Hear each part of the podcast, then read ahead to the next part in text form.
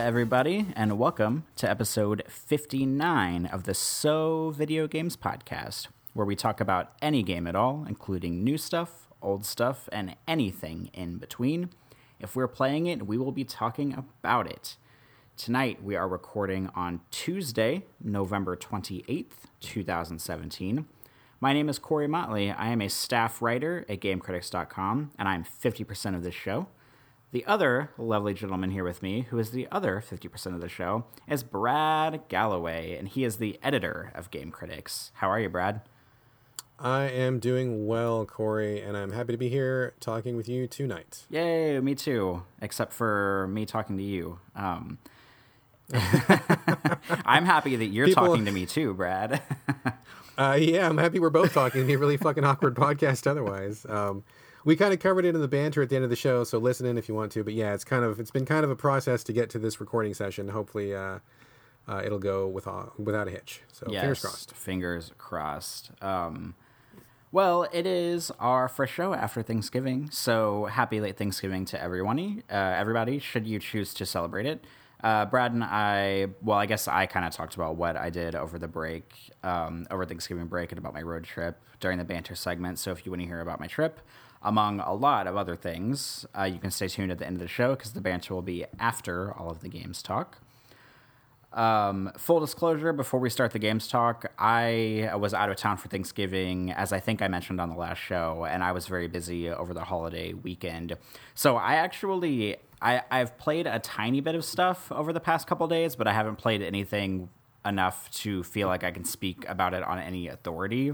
So tonight's show is going to be very, very Brad heavy for the formal games talk, but we've got some um, panel discussion topics later that I will be able to weigh in a little bit more on. So, Brad, you've been playing a lot of stuff. What do you want to talk about first? Um, I had a lot of stuff written down. I haven't been playing a lot of it though, so I guess let's jump into let's jump into um, Knight Terrors on the Switch. Uh, if people were listening last episode, I think we talked about that was when I talked about how difficult it was to bring the Switch with me to work. Did I talk about that last episode? Uh, you have talked about how you are uncomfortable taking the Switch out in public. Yes, yes. Okay, so I didn't have anything to play on 3DS, and I knew I was going to be in a position today at work where I would have some time to kill, and I didn't want to sit around with nothing to do. So I just was like, all right, whatever. I'm just going to bring it. I'll just, you know, I mean, this is kind of the reality we're in right now, and we'll touch on this in a discussion topic later on. But I'm like, all right, whatever. I'll just bring it. It's fine. I'll just I'll figure it out. So I brought it, and um, without getting into the mechanics of actually using the Switch, I downloaded a game called Knight Terrors. It's K N I G H T. So like night, like a soldier in armor. Knight Terrors, which is put out published by Nicalis, who they do like some really um, indie type stuff, and they're really making a big push on the Switch. Uh, it's a very small game. I think it's only a couple bucks, uh, and it was one of the things that I bought like when I first turned on my Switch and I went to the Nintendo store and none of the garbage had really hit the Switch store yet. There's there's a fair amount of garbage in there right now, but at the time there was very few things. I'm like, oh, okay, this is an indie I've heard of. This is an indie I've heard of, and I've played um, some of other Nicalis's other games, so I, I, have a, you know a fair amount of trust for them as a publisher. So I'm like, oh, that's fine. I'll I'll kick them a couple bucks, and I'll I'll download this. So I played Knight Terrors. It's a very short bite-sized kind of experience. Basically, it's I mean it's probably most analogous to like a combination of like Flappy Bird and any Infinite Runner on iOS. Are you familiar with Flappy Bird, yes. Corey, or did you play? Okay, so you're gonna. This is probably gonna sound pretty familiar. Basically, you play a knight who runs from left to right. Graphics are super super simple. Like the background is just like pure black. There's like a grassy surface that you run on, and then there are little pillars that pop up in the screen as the game scrolls, just like Flappy Bird, basically. Um, so your knight can he runs from left to right. There's one button to attack and one button to jump, and that's all there is. Like there's no there's no other buttons. And when a pillar shows up, you jump, you tap the button, he just does like a small jump. If you keep tapping the button, he sprouts these little bat wings and he can like fly up in the air if he needs to get higher up over a tall pillar or something like that. Um, and you just do that. Like you run, you hop over spiky pits, you hop over pillars, enemies will come. At first, it's just like really simple zombies where one swipe of your sword as you're running will kill them. Um, and to be fair, like one swipe will kill anything in the game because it's a very fast moving kind of infinite runner sort of thing. There's no like combat system or combos or anything like that. You either kill them or you, or you miss them. Like that's all. So you keep running. Um, eventually, you know, the game throws more and more stuff at you where you're like you're jumping more. You have to be in the air a little bit more. Enemies will vary their movement. So like at first it's zombies who walk in a straight line. Then you'll see these bats who are midair, so you have to jump up.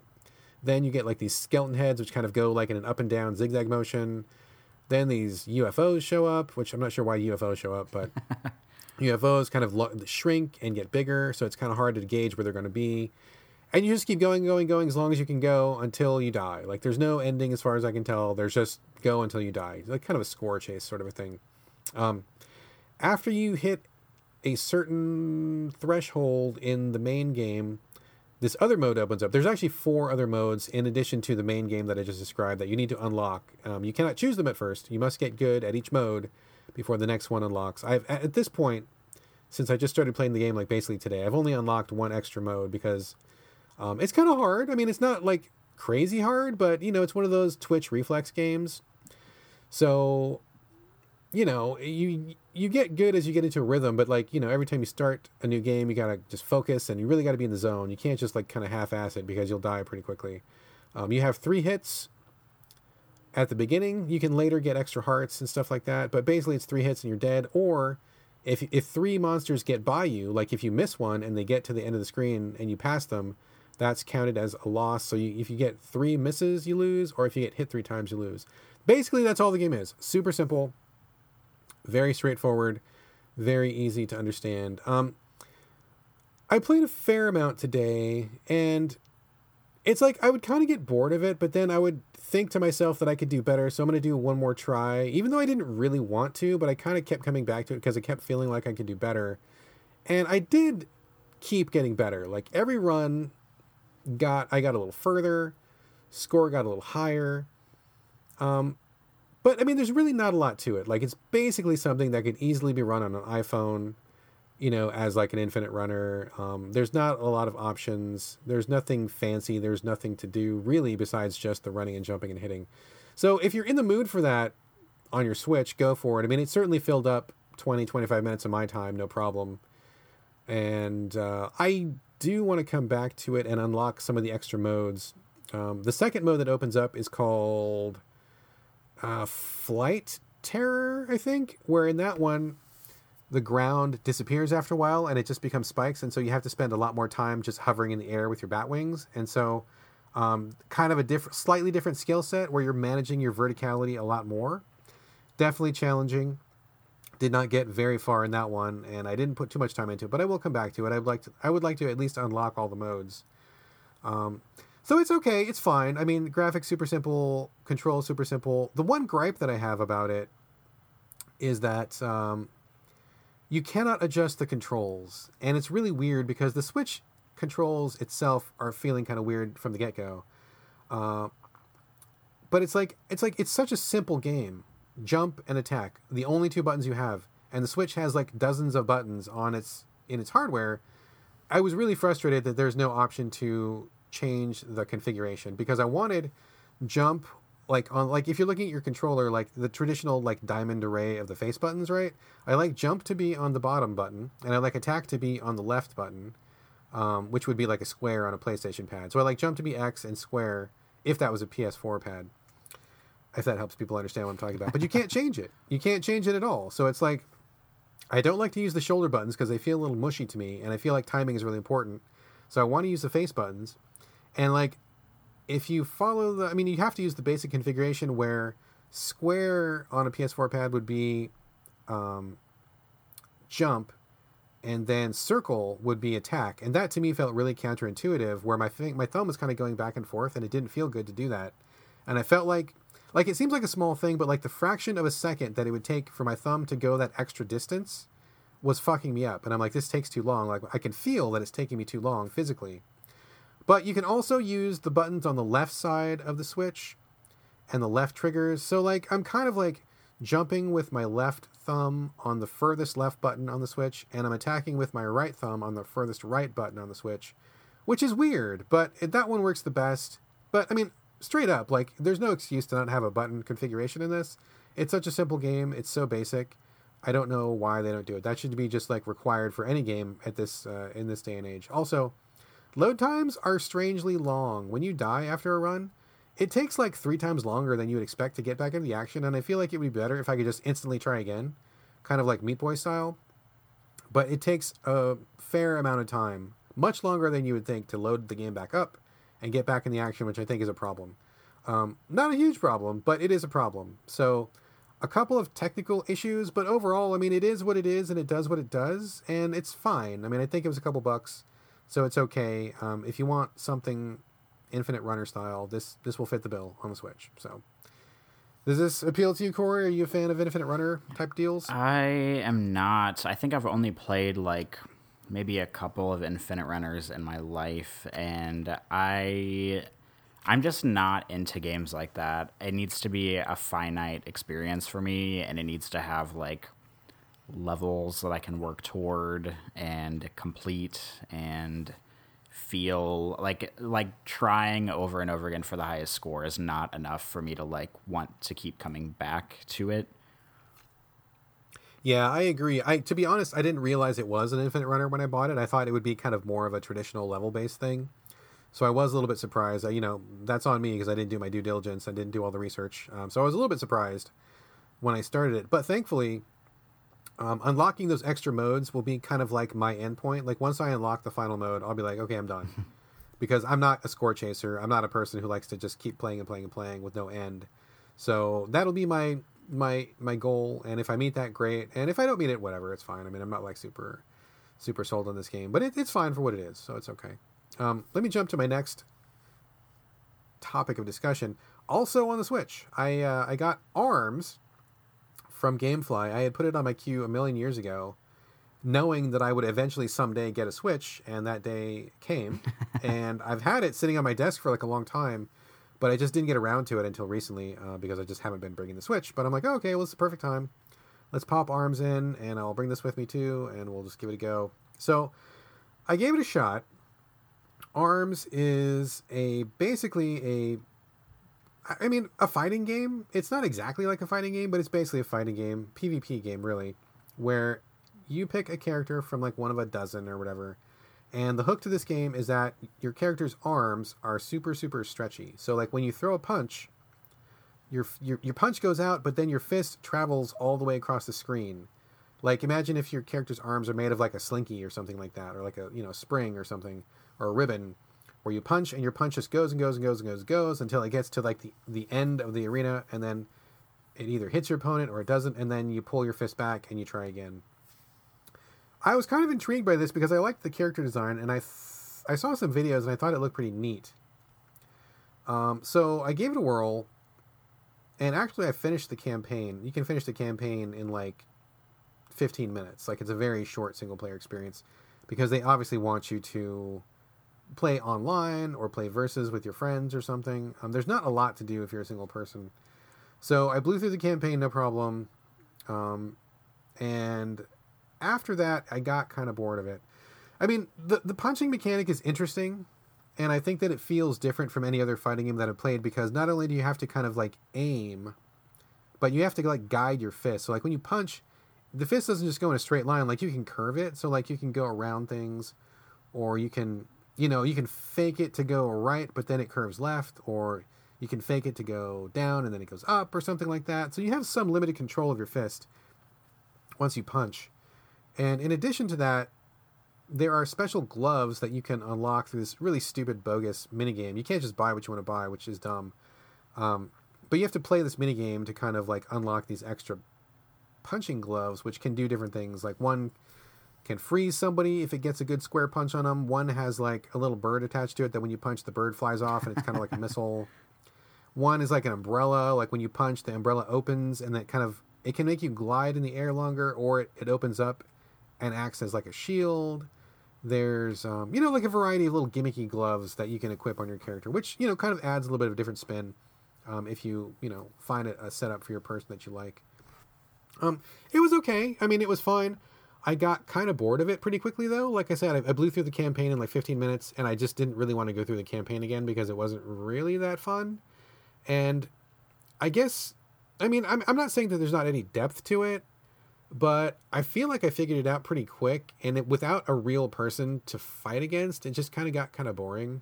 Um, character design is really kind of neat. I uh, this I don't know if you caught this when it came out, but one of the characters, I think she was one of the bonus characters that was not there at launch, but she was added later on.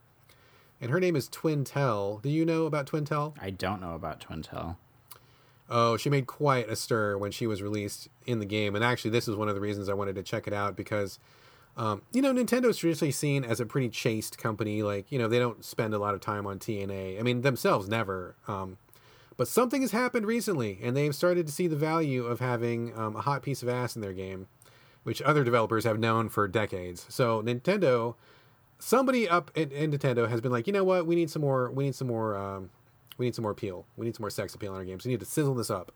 So Twintelle was added. She is, I guess, African American. I mean, she's not really super dark, and her facial features seem like she's just like generic anime character. Um, but they gave her like this like to Dow booty, and I'm like, when you're playing the character, the camera is behind her, so you're constantly looking at her butt. Um, and you know, to be perfectly fair, it's a very nice butt, so I don't have a problem looking at it. But it was very surprising to see that much of, um, I mean, not totally sexualized, but I think a little sexualized in a Nintendo game because usually they're, you know, Princess Peach has her billowing dress and, you know, oh, Mario, and that's about as far as it goes. Like, you don't ever see Peach in a hot bikini or anything like that, or, you know, et cetera, et cetera. So to see them go this route was a little bit surprising, and I think that other people have mentioned too, like uh, with um, uh, Breath of the Wild, some of the characters uh, are a little more sexualized in that than is the norm for Nintendo. So I was curious to see what they had done because I heard a lot about Twintelle when she when she popped up. Heard a lot of uh, pent up nerds uh, talking about her, so I thought it was something I should probably investigate. And uh, yeah, that panned out. I could see why. I could see why she was very popular on Tumblr for a while. So uh, yeah, but otherwise it was fine. I mean, I I honestly haven't played it since that first day. I just you know, like I said, beat it. I got I got uh, the gist of it, and I kind of moved on, and I don't really see myself coming back to it. So, eh, it's okay. I mean, I think they could do more with it. I mean, I, kind of wish there was like an adventure mode or something to do other than just the PvP, because um, it seems like it runs out of gas pretty quick. But oh well. Any interest in Arms, Corey? Uh, not really. I mean, I don't have a Switch, although I will probably get one at some point in the future. But this is not one of those games I'm particularly interested in. But have you uh, have you tried like playing? Because you can play it like with like your like wife or your son, right? Like, can you do it that way? Um, yeah, I think you can. I, to be honest with you, I haven't investigated that because I just wasn't really enjoying the game enough to try to get my family into it. Like, if I had had a really good time, I would have been like, "Oh, okay, honey, try this," or "Hey, uh, son, come here and play this. But I was like, eh. And in fact, like my son wanted to play it. Like he's like, Dad, don't send it back to GameFly. Um, I want to try it. And for like the last three or four days, I've been like, I'm going to send it back. You want to play this? He's like, Nah. he doesn't want to send it back, but he doesn't want to play it. So like he obviously isn't that interested in it. And I don't think my wife would. Um, this is not her jam, so I haven't even bothered. But yeah, I think there's multiple ways you can play it. You can play it with the what are those fucking things? Joy Cons. Joy Cons. You can play it with the Joy Cons on the side of the controller. You can play it one Joy-Con in each hand. I haven't tried the motion controls because I'm kind of just generally anti-motion controls. Um, you know, basically every day, all day, all the time, 24/7. Um, so I didn't bother doing that, but I think it controlled just fine. I will say though that it was hard to find out how to adjust the buttons. You can you can remap the buttons, which is good because the default setup is insane. it is just fucking makes no sense whatsoever. And in fact, people were telling me they only recently patched in the option to change the buttons. If I had not been able to change the buttons, I would have stopped playing that game in like five minutes. I would have sent it back immediately. Because, like I said with Knight Terror, like you need to be able to change your buttons. Like it's just it's stupid to not be able to offer that option. So easy, so basic. It's just it should come standard in every game. So um, for people listening who haven't played Arms, it the the option to change the controls is not in the main menu where I would assume it would be. You have to actually start a game, and then once you pause, it's in that menu. So I was like getting really frustrated, looking through all the menus at the beginning of the game. Like, how can I change these buttons? These buttons suck. What's going on? Didn't find it. Didn't find it. Started getting angry, and then someone's like, "Oh, you have to actually get into the game." Then it's here, and then apparently it just got patched in, and they put it in a weird place. So, heads up that it's there, but it's there. So now it works a lot better. You can change the buttons much better. Um, but you know, whatevs. I mean, it's kind of cute. It's kind of cool, but just straight up, I just got bored of it real quick. I just didn't didn't really want to come back to it. So that's all. That's all there was to Arms, man. Yeah, I uh, remember whenever I went to New York. I don't think I talked about this whenever I went to New York, but when I was there, I went to the Nintendo store and like the flagship Nintendo store, and they have like a giant screen on the second floor, and they have a bunch of like you know they have like some Wii U's and some um, you know like 3DSs and stuff set up where people can play them and demo them, and they had a a Switch setup where there were people doing the versus mode on like the big screen on the upstairs, and I watched some people play for a little while, and I mean it kind of like I'm not into fighting games at all. Um, it's been a long, long, long, long time since I've been into, a fighting game. I'm pretty sure the last fighting game I was into was Virtua Fighter 4 on the PlayStation 2.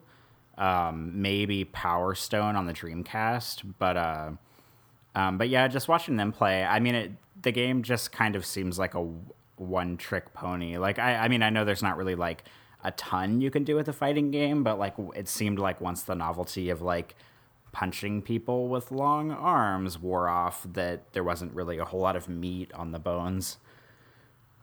Yeah, I mean that's pretty much it. I mean, I'm sure that if you were a fighting game connoisseur or if you spent a lot of time with the game, I mean, I'm not saying that there's no depth to it. I mean, I'm sure if you unlocked all of the different punching gloves and you had options to change things around, and you know maybe the other characters move differently. I mean, I took uh, Twintelle through the campaign, and then I tried a couple of the characters really quickly, and I was just like, eh, okay, whatever, whatever, and I just wasn't really into it. Um, you know, there's probably more to it than what I saw, but what I saw wasn't really enough to keep me interested. You know, so yeah, I don't know, man. I mean, just uh, I'm gonna let that one probably. Uh, I'm gonna let that one go. I think. I think that's uh, the end of my time with uh, with arms. Would you say that you might uh, you might let it off the hook? That wasn't bad. I was wondering where you're going with that. I heard it. I heard the setup coming in, and I'm like, "Where is he going? What's he doing?" That's that was all right. That was all right. It's not your best, but not your worst either. So, all right. Clearly not my best, but they're all bad. Not, they're all bad. So, but there are degree there are degrees of bad. It wasn't terrible. It wasn't terrible. Uh, all right, so that's all I have to say on arms. Um, also, um, this week I know that I keep promising I'm going to talk about um, Hand of Fate 2, and by God, I I mean it, but I, I just I can't find the time to work it in. Uh, and I'll tell you just really quickly. Um, I I keep starting it up, and what happens is the game I think has changed the way that it controls, and it's gotten a little bit harder. So what happens is I have limited amount of time. I jump in, I start playing the game I get to this one combat sequence in like the first level, like literally the first level, and then I die because I feel like I just need more time to like learn the timing and to get my groove on and I just I can't get the timing right and so I die and what happens is you got to start the whole level over and then I'm like fuck okay time's up I got to go. So I haven't really made it very far in that game and I want to but I just, you know, like starting from the beginning when you die is kind of a bummer if you don't have enough time to really sink in and just get comfortable and replay and replay and replay, which I don't. So I I will talk about it at some point. That will not be this week, and that's kind of what's going on. And it, I feel kind of lame because I haven't gotten past the first level yet. But like, I'm just like, oh, dude, I'm like a grown ass man. Like, I just don't have time to like go back to level one if I die. Like, I want to just replay that battle and get and get good at it.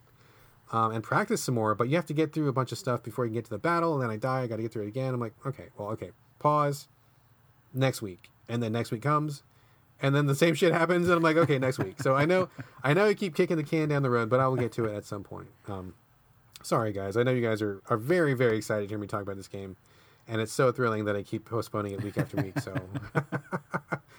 Maybe by the time I finally talk about it, it'll be on sale on PSN. Who knows? Um, but I will talk really quickly. We have a couple of random rambling discussion points that I want to talk about. But real quick, I cannot skip weekly Warframe, the new segment in our in our show. We're going to be doing this every week. This is our I don't know second, third consecutive week of weekly Warframe. This is a good week. This is a good week, man. Uh, I got to say.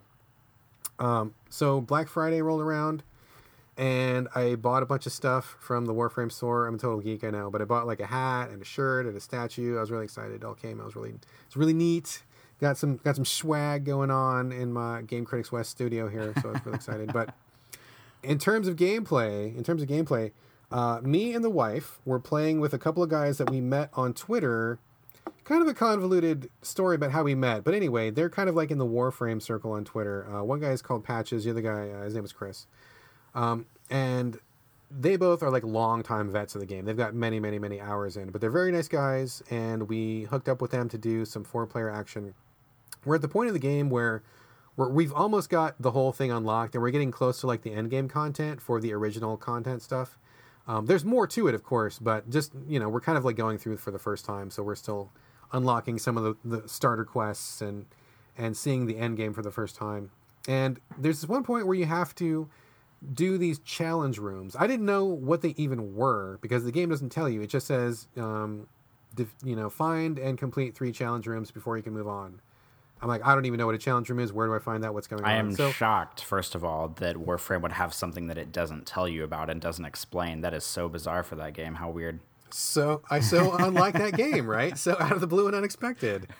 Um, no, I mean you're not kidding though. You're not kidding. I I had no idea. Every time I start feeling like I understand the game, something new pops up, and I'm like, wait a minute, I don't know anything about this game now, and I just keep getting sent back to square one. But in an interesting way, like these mechanics are adding up and adding up. Um, in a good way, in a good way. So apparently these challenge rooms were added like after a while after the game had been out and people wanted something new to do. Um, so basically, you go to this level, and like every once in a while, you'll come across this weird room that just seems different from the rest, and you can just run right through it, no problem, and skip it and forget it even exists. But if you take the time to explore that particular room, if you notice it, uh, there are different things that'll unlock, and then it's kind of like this little mini challenge. And they don't tell you like what it is, they don't tell you what to do, they don't tell you what the goal is, but you just have to figure it out. So uh, the wife and I, we found a couple, and I'm like, oh, this seems like a weird room. Let's explore this. And we we kind of got the gist of some of them, but they're pretty complicated. They don't, they're not as simple as flipping a switch or whatever. Like sometimes you have to be in a certain place and jump a certain way and shoot a certain thing, and then the room will change, and then something will unlock, and then you got to do something else. I mean, it's a pretty a pretty elaborate puzzle, uh, and there's several different ones. I think there's like nine different puzzle rooms in all, or challenge rooms. I'm sorry. So we hit a couple where you needed to have more than two people, which was kind of a bummer because we got there, we were just the two of us. Um, so we called in uh, Patches and Chris, who we had played with before, and they were, you know, they knew what was going on. They'd been through the game like a million times, so they were going to help us out. Um, so we got to this one room where the whole room is shaped like a giant fucking like pipe organ, like one of the, you know those old, I don't know, I don't know if they're steam powered or whatever. You know, like the the ones you see in a church where like like those ten thousand brass pipes coming out the back of it, and it's always like the Phantom of the Opera is playing in the movie or something like that. You know? Yes, yes, yes. Okay, so the whole room is like one of those. And I'm like, what the fuck is going on? Well, I don't even know what we're even doing. And they're like, oh, okay, we know what to do. So, like, you had to shoot this thing on the wall, and it would open up one of the pipes, and then you had to jump in the pipe, and you had to get shot up into the air, and you had to land on this platform. And then once you on this platform, you shoot this other button, and it opens up more pipes. So, basically, you want to jump. Every time you jump, you want to land in like a higher pipe and keep going up and up and up and up and up until you finally get to the top of the pipes. I think it's like a series of maybe four or five jumps. If you touch the ground at any point, all the pipes close, and you have to start all the way over from the beginning, which is kind of a bummer. So they they really incentivize you on not falling. But you get the pipes open, you keep jumping higher and higher, you unlock more pipes, and then you get to the top. And in the top of the room, there's this very very small circle, like it's barely just big enough for your warframe to fit through. So uh, Patches was like, okay, we gotta we gotta get somebody up there. First of all, get in this pipe. This pipe's gonna open the door, and then you gotta get shot up. You gotta make it in that hole, and then just stay there. And I'm like, oh, dude, that looks hard. So we, I mean, we fucked. I mean, this is like the process of like over two hours, right? Like we're getting the jumps down, falling, hitting the ground. Fuck, son of a bitch, get back up there. Almost got it. Fuck, fell down. Like, I mean, it's not a quick thing. And these guys are pros. And, you know, me and my wife were no slouch at playing games, but it took us a while. And I'm like, we finally got the whole thing going. We got the hatch in the ceiling open. All we had to do was all four of us had to get up in that hatch. So, like, Chris gets up there, no problem. First time gets up there, I'm like, hey, good job. Uh, after that, Patches gets up there, no problem. And then it's me and the wife. So remember, if you fuck this jump up and you touch the ground, all these hatches close, and you got to do them all again. And it's really, really complicated. And me and my wife are like, oh my God these guys are already up there waiting for us. If we fuck it up, oh god, like just so embarrassing, right? So the wife goes next, and she's like, she's like, I don't want to mess this up. I'm going to be the girl that didn't make the jump. I'm like, I know, I know, but you're good. You can do it. So like we're we're both nervous, right? Like she doesn't want to fuck it up because she doesn't want to be the girl that can't do the jump, right? Like it looks bad. I mean, I I believe in her. I know she's got awesome skills. In fact, I think often she's a better player than I am, especially when it comes to first person shooters. Uh, but you know, Patches and Chris don't. I mean, we're friends, but we don't know each other like that well. And I, you know, I just she just didn't want to be the girl that couldn't do it, right? It's like I totally get that. She jumps up in one of the pipes, sails right up through the fucking thing, perfectly square, like no problem. I'm like, oh yeah, you made it right on. She's like, oh my god, I made it. I'm like, yeah, I know, right on. And so like it comes down to me. I'm the last person, right? So I'm like, oh fuck. If I don't make this, all these hatches are going to close, and I'm going to turn the game off because I can't do this, and everybody's so embarrassed, and like no one's gonna, you know, I, I just, just go ahead without me, guys. Just forget about me. So I go to the hatch, jump up, totally fuck up the jump. I messed it up, and I I, I hit my head on the ceiling and bounced back down, and I was like totally crushing my controller to like try my guy to jump off to the side so he didn't touch the ground. And I'm like, oh no, no, don't fall through. Ah. And I totally like saved it like the last second I caught the edge of the platform and I, I climbed back up. Oh my god. But there was only one hatch left, and like this was my final chance, right? If I didn't make this jump, like the, the whole thing was going to close, and that was it. So I was like, oh fuck, I'm going to be the one dude that doesn't get in there. It's going to be oh, it's terrible. So like I get in there and I just like take a second to breathe, and I like jump up, get all the way up to the hatch, and like I miss the hatch and I start to fall and then I grab like the ledge of the wall and Warframes can wall run, right? So like I touched just enough of the wall to enable me to wall run up and I totally like got a good push off and I went up through the hole and I was like, "Oh my god, I made it!" And everybody's like, "Yeah!" And like we all like totally made it. Like it was so exciting. like we were like cheering and happy that like all of us got in there and we pulled it off. It was pretty awesome. And I mean, it would have been terrible if I had not made it and I would have been really sad and probably would have started crying. but the feeling of like all of us making it through and pulling off that. I mean, by this point, we had been playing for like probably two and a half hours or so. Like it was a pretty long session of just like trying and trying and trying. And I'm really glad it ended in, in victory for everybody, which was awesome. So really, really proud of that. Really cool moment. Really fun moment. Uh, fun because we won. Would have been less fun if we didn't win, but we did win, so that was cool. So good times, good times uh, in Warframe. Um, so we're going to be pushing on to the end, and uh, I'm sure I'll have more exciting stories next time. But uh, still loving the game, still loving it. That sounds like some Hideo Kojima bullshit that they brought in for those challenge rooms. oh, dude, you know it was inspired by um, Destiny, I'm sure. You know, because people are always like, the beginning part of Destiny is just, you know, as you know, is just like shooting, shooting, shooting, bunch of dumb bullshit. But then everybody always says with Destiny, the best content is the end stuff, like doing the raids and all that. I've never done a raid because you need to have multiple people for that, and I just didn't really like the game that much. But I'm sure that this was something that was inspired by that because it seems very similar to what I was hearing people talk about with some of the Destiny raids. So you don't need as many people. And in fact, some of the challenge rooms you can even do by yourself or with two people. It just so happened that we had come across some of the ones that need more people. Uh, but yeah, I'm, I'm guessing that's what the inspiration was to kind of add something a little bit more uh, that requires a little bit more brain power, a little bit more challenge, or a little bit more um, a different skill set. You know, because most of Warframe is running and jumping and shooting, but you know, you get to a room like this where it's all about figuring out what the goal is, where do I need to go, and then executing on that is really difficult. So it was neat. I mean, it was really neat. It was really cool. I had a lot of fun, and um, apparently there's more stuff to come. I mean, uh, Patches was telling me that there are actual like quote unquote like raids where you need to get like eight people together to do some of those. Um, and interestingly, you know, people say that if you don't have a lot of friends in Destiny, like it's impossible to do those, and so a lot of people get locked out of that content.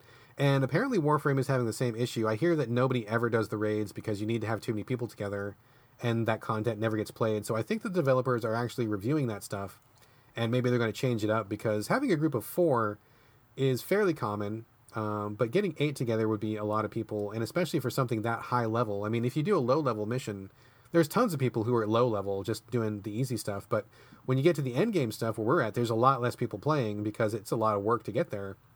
So I think finding eight randos at any given time to do one of those missions would be really, really tough. So I hopefully they will review that and maybe make some changes because I would like to go through all the content. I mean, my goal right now is to do everything in the game, and I think that's pretty reasonable. Um, considering how much progress I've made, and you know, the wife is around to play and stuff. So I've got a partner for most of it, but um, we'll see, we'll see. But good time so far. Really enjoying it. Um, and uh, hopefully the the next couple challenges will be. I wouldn't mind them to be a little bit easier because I got to say it was really fucking stressful to make that jump. I was really really stressful, but I'm glad I did it. So good times, good times. Well, good. I uh, uh, I guess I will be looking forward to every weekly update for good God the rest of the time we do the show ever for eternity. I'm Gonna run this into the ground, Corey. Prepare yourself. All right, let's move on, dude. I um, I knew that you were on the road and didn't have a lot of time to play games, and I was kind of jotting down random ideas over the week that we could talk about, um, just to kind of just you know fill some time and uh, and get some things out. One thing I want to talk about, Corey, and we you can just you know no, don't have to do this structured way. We can just bullshit, just back and forth, ping pong, whatever. Um, I, I kind of want to talk about our game of the year process. Uh, I guess specifically for so video games, but also just for us as people, just as critics, as writers, etc., etc. Um, so I'm looking at a lot of the game of the year contenders, and I'm seeing like the same games pop up for every critic. Like you know, nobody's put out a list yet, but they're coming really soon, and a lot of people are talking about them in the Twitter sphere and I just see the same like five and six games pop up and pop up. And I know that most people's top 10 is going to be the same five games in a slightly different order, right? Like it's going to be Breath of the Wild, Horizon Zero Dawn, Wolfenstein 2, uh, maybe Prey, maybe a couple of the games. Like, you know, and a lot of these games I just really either didn't care for that much or bounced off of. And I'm looking at my personal list. We're not going to talk about these right now because we'll have nothing to talk about when we actually do our show. Um, but like the shit on my list is like on nobody else's list at all. And that's fine. I don't mind, you know, going against the grain and having a different sort of list. I've always done that. That's always been me. So no big deal. But the more I thought about it, I was like, you know, I just I didn't have a good time with a lot of these quote unquote best experiences that other people have had this year. Like a lot of the games people are holding up just didn't really stick with me. And some of the things I was thinking about were like, what what should it mean to pick your game of the year? Like I think traditionally people have been picking whatever game is published that year but see, the thing that really got me thinking about this was Warframe, but also um, Soma.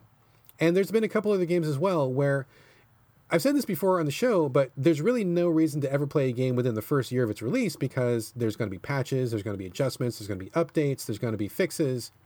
So if you play something at release, it's generally not the best version of that game, no matter what it is. And if you come to it after a year, then that's, you know, the developers have had time, they've added content, they've changed things, they've polished things up. Um, and so I was thinking, you know, does it really matter? Like, should I really think about game of the year in terms of when it's released, or should I just throw that out the window and think about what was the things that I've really enjoyed the most this year? I mean, obviously Warframe's like four years old, but I think like it's been the most fun I've had this year, and so I'm like, uh, you know, how do I, how do I capture that? This game was not fun four years ago, but it's really fun now. Like it's a really great experience. Does that count? Does that not count? Talking about Soma. I haven't played Soma yet, but I've heard a lot of people rave about it. That game is, I think, two years old at this point. They're just about to release a you know combat free option or death free option or whatever. Um, that sounds really interesting to me. I'm planning to play that as soon as it drops. I think it's coming in two weeks or so. Um, but that's an old game. Like it's not a brand new game. I mean, I guess you could technically say it was released because it's a new version, but it's really just a new mode. Like it's not really a new game. Uh, same thing with uh, Dead Rising 4. I don't know when that game originally was released. I think it might have been last year. I'm not sure. I think it was last year, actually. Uh, but they're just about to release a new version, which has a bunch of fixes, difficulty fixes. It has new content. It's got new modes. I like that series a lot. I was really planning to play that. But it's, again, it's not a new game. But if history holds, it'll be an experience that I will really like a lot. And so I'm kind of like, I mean, I really want to hear your thoughts on this, but it's like maybe it's time for us to kind of revamp what we think of as game of the year. Like, should it be what fucking game you liked the best that year, or should we stick with what game was released this year, or should it be some combination? Should it be something else? I mean, what are what are your thoughts, Corey? Well, traditionally, whenever I do my game of the year list, and I've done this for, I think not very long, maybe like the past couple of years, um, and I'm doing it this year too. Whenever I play a game, I have a list in the Notes app on my phone of every single game that I've played during that was released during the calendar year. So we're talking January 1st to December 31st. And I um if I finish the game, I keep a ranked list of every game I've played that year. So even if I finish it and if it's, you know, the the 30 the 30th best game out of 30 games that I played that year, I still put it on the list. If I don't finish the game, I put it on a separate list that is not ranked in any way. It's just my list of unfinished games.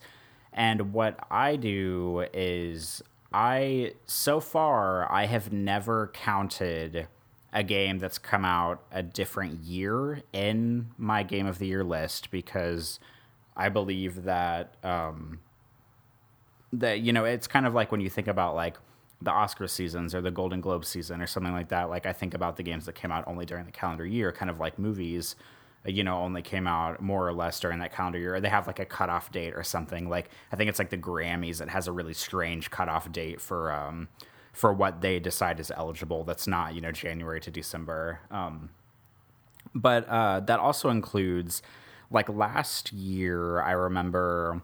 Um, there were a ton of like quote unquote like HD versions or like definitive editions of games that came out, and I count those on my list too. Like last year, I had Resident Evil 4, 5, and 6 on my list because those came out for PlayStation 4 last year. I had, um, oh geez, I had, a, I think I had Dishonored Definitive Edition on my list, if I'm not mistaken. Um, that, or you know, one year I had that on my list. So anything that came out during that calendar year, if it, even if it were like an HD collection, and I count that, like, say if it's a pack that came together, like last year, the um, the uh, Amnesia collection came out, um, I counted, even though both games are packaged together and there's no way to count them separately, I count them as separate games. So I didn't just put like the Amnesia collection as like number 12 on my list. I put Amnesia uh, Dark Descent as one game, and I put Amnesia Machine for Pigs as a second game, uh, ranked varyingly on my list. And um, and on my list too i put a little i think it was i put like a star or like an asterisk next to if the game were an hd re-release um, that i played that year that i played for the first time that year um, as opposed to if i had played it before in its original release like uh, like um, amnesia is a perfect example because i had never played amnesia or its sequel and even though it was uh, it was an HD re-release, it was my first time experiencing those games, so it made me feel like there was a little more weight in putting them on my list because I had never experienced them before.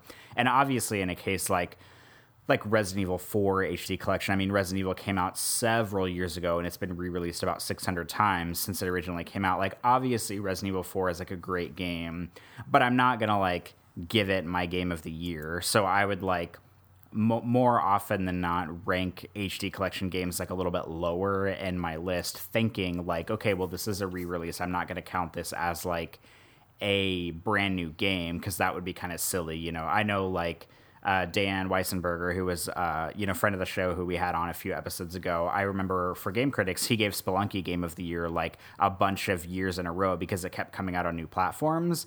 Um, although I think that's funny and it's you know kind of cheeky and maybe like a technically correct thing to do. I would never do that. I would never be like, oh, Resident Evil Four is my Game of the Year in 2016 because I don't really think that's fair. Um, but I also count uh, significant DLC releases as standalone games. Like this year, I have uh, for Deus Ex Mankind Divided, the last uh, DLC pack that came out. Um, I can't remember what it's called, like a Criminal Past, maybe. Um, I have that in my list this year because I feel like that is a significant enough standalone experience to warrant it being um, its own 2017 release. Um, but on the flip side, like say for example candleman i do not have candleman's dlc listed as a separate game because i feel like the dlc is so closely tied to the original campaign itself that it doesn't really deserve its own like um, like ranking on my list so i kind of packaged them together.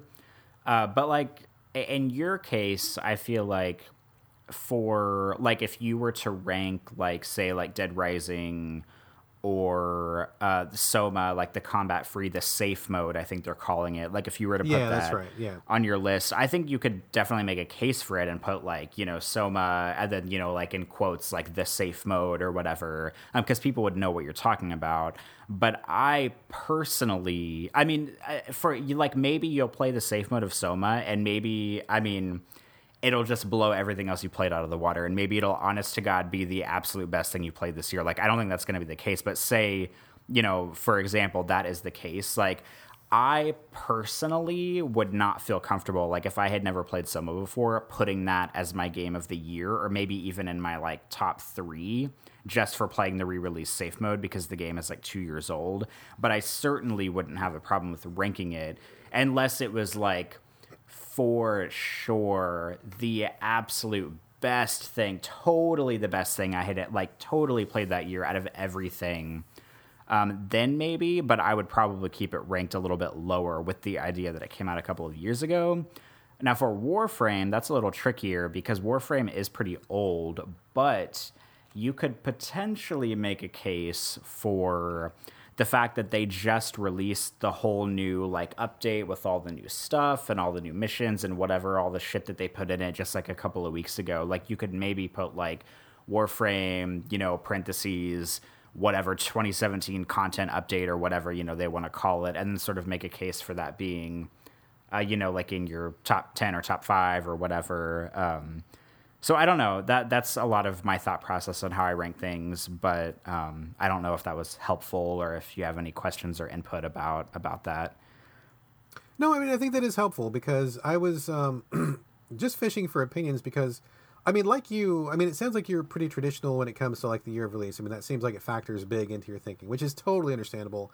Which is how I've always operated. Um, this is this is the first year in my life when I have really started to look at that and and see if that really reflects something that accurately shows how I feel or how I felt the year went, or if that gives an accurate picture of what I truly felt like were the best experiences that year. I, th- I think a lot of this is really driven by the fact that we didn't have to think about this too hard before because there was never, um, you know, new content being added. There was never DLC that radically changed the, the campaign. There was never, um, you know, foundational updates that, you know, big time changed like the core experience of something. I mean, usually, game comes out, you play it, that's all there is, and then you just move on. And so whatever happens in a year happens in a year. Pretty clear cut. And in that situation, I feel comfortable drawing that line. And I have. I mean, I have. I mean, you can go back to gamecritics.com. Uh, you can go back. I mean, I think I've got like at least like 13 or 14 years worth of um, top tens on that. So you can you can see that's how I've always operated, and I haven't had a problem with that. But it's just been this year with all these multiple examples of games where like they're technically not a new game, but something is different, and it may be a really good ex- experience for me. And on top of that, I mean, just the, just the nature of like how things are so malleable these days. Like, I mean, it's something we're also talking about in the review sphere in general, where it's like a game comes out and there's problems, but you know, some people are doing like tentative reviews, some people are giving first impressions and then waiting, and then some people are uh, filing reviews right away. But then in two weeks, the review is invalid because the developers changed something. So it's like we're kind of in this weird state where it's it's a lot harder to draw that line. It's a lot harder to say this is my definitive review and this is what the game is because that might not be true in two weeks, might not be true in six months. So I'm kind of I don't know. I'm still thinking about it of just like with the changing nature of how games work. You know what what does it really mean to have a great experience in a given year? Like what where do those lines fall? I don't know. I really don't know. I don't know what I'm going to do. I don't know how other people feel. I mean, if people are listening, I would love to get your feedback. I mean, do you feel like games that are older but then get a big content update does that qualify them to be a new experience? Should we change how we think about game of the year in general? Like should we just think about what was the best thing you played that year? I mean, I've seen some people who don't even follow that date convention at all and just say, "Oh, I played XYZ game this year for the first time even though it's like 5 years old and I thought this was great, so this is one of my games of the year." I traditionally have not followed that model, but I mean, people have done it. I don't know that that's what I want to do, but I kind of just, I don't know. I just, this is the first time when I've really started to question what I want my criteria to be.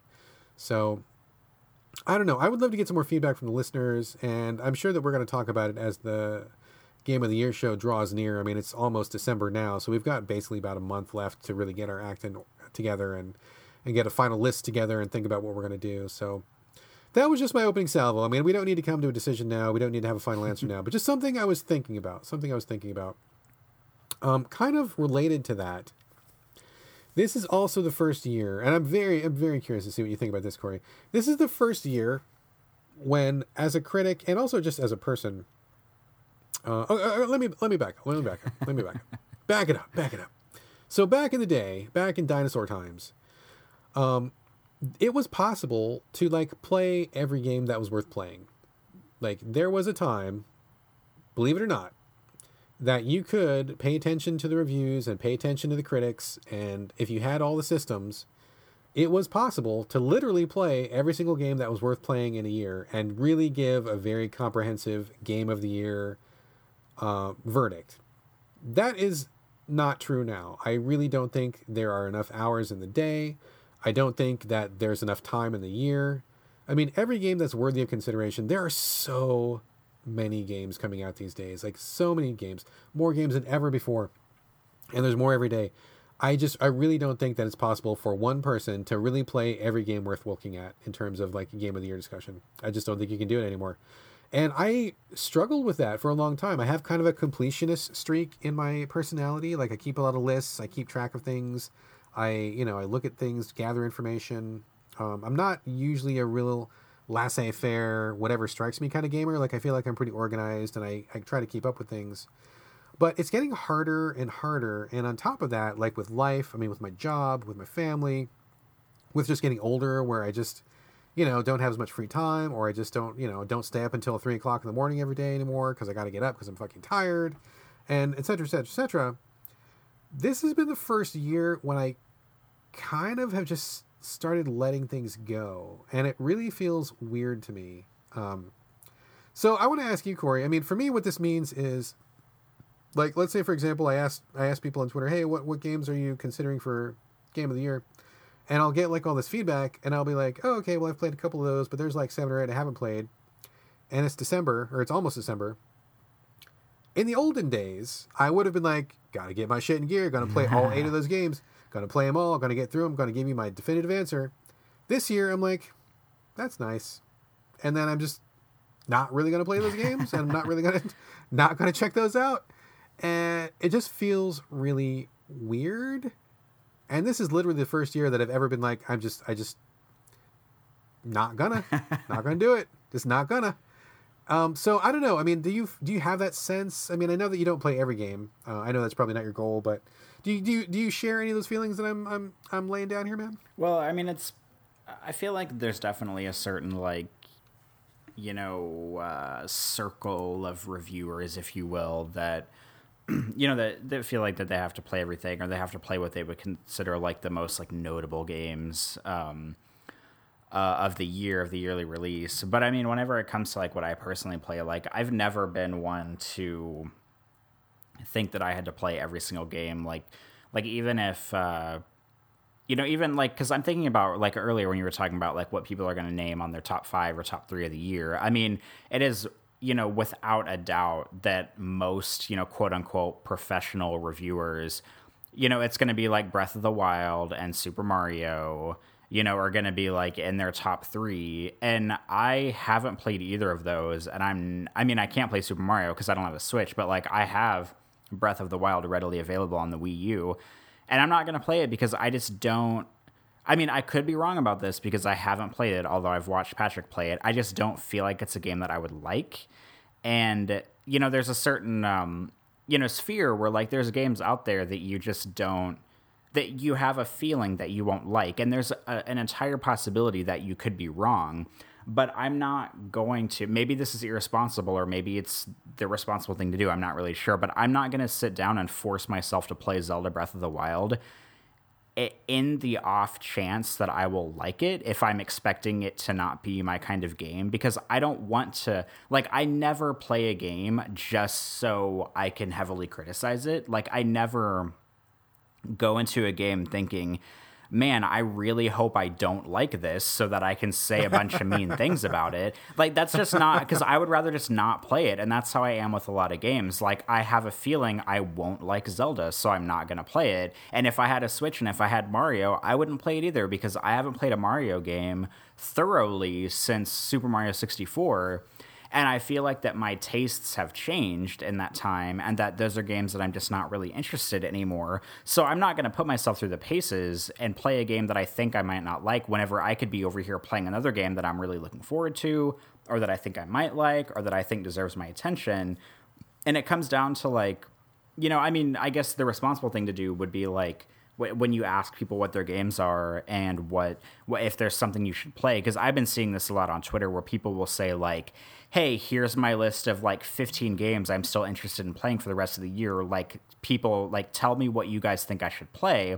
I mean i feel like the most responsible thing to do and this might sound like maybe shitty is to play the, the quickest games first. Because like if you have a 40 hour game and you have a two hour game like you can play the two hour game in one night and then you can move on to something else. I, I, like I don't know if that's the responsible thing to do, but if you're looking to get the most games you possibly can, I feel like playing the shorter games would be the better idea because uh, then you can play more of them. But maybe, you know, maybe you'll play six indie games that are two to five hours long, but you'll have to sacrifice like Assassin's Creed Origins, it's going to take you 600 hours to complete, or Breath of the Wild, which is going to take you like 30 or 40 or however many hours to complete. So I don't know. I just think that people like you and I included, and anyone who does this kind of list, uh, I mean, like, if your goal is to play a bunch of games and you know write about them and make a list and give you know fair criticism and, and what have you you need to know what you're into and you need to um, you know, have an idea if you might or might not like a game going into it. And I mean, there's been times before where like you'll send out an email that has a list of games to review in it. I will, um, you know, I'll type the title into Google, I'll look it up, and I will barely know anything about it. And I'll say, okay, I'll take that because I don't really have anything better or more pressing to play. Like a perfect example of this is Kona earlier this year. I played Kona in like March or April when it came out. Really kind of had no idea what it was. I had never heard of it when you emailed it out. I took the review code, I played it, and I loved it. Uh, it's in my top 10 of the year, and I had no idea about it. So, I mean, you know, the same thing happens with the Oscars, with the Golden Globes, where like, you know, you sort of have an idea of what movies are going to be like best picture nominated or best actor or best actress, but there's like, you know, for every one of those movies, there might be like five or 10 indie movies out there that 15 people have seen that end up being, you know, that are totally remarkable films or, you know, that many people agree are are great. I mean, it's kind of makes me think of Candleman too. Like you and I both played Candleman. We loved it. Candleman is in my top 10 of the year. I adore that game.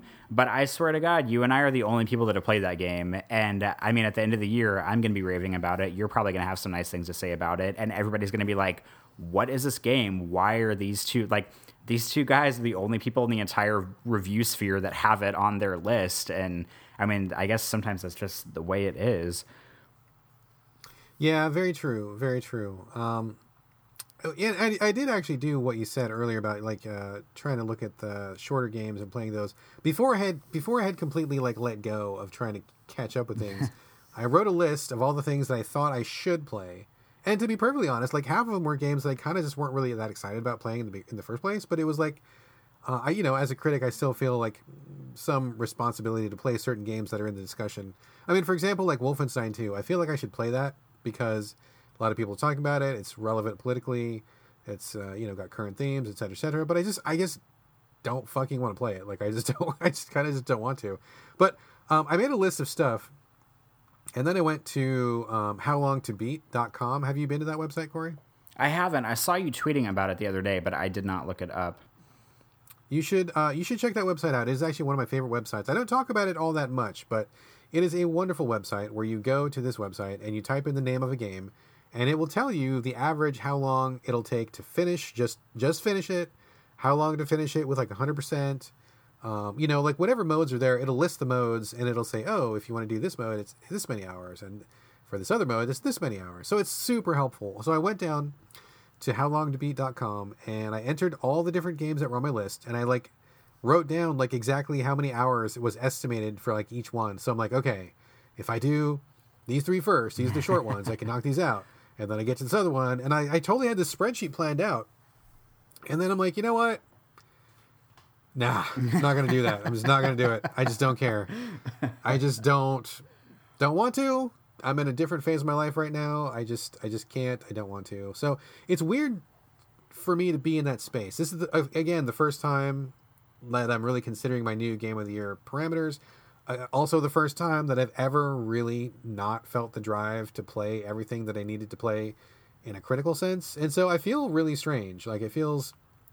I mean, it's it's freeing in some ways, but, but in other ways, it almost feels like letting go, like in a not good way. Because I guess I've been, you know, it must be like the control, the control side of my my personality. You know, I like to have things locked down under control and and to manage those things. And you know, as an editor, I mean, you kind of have to do that. So I mean, it's never going to go away.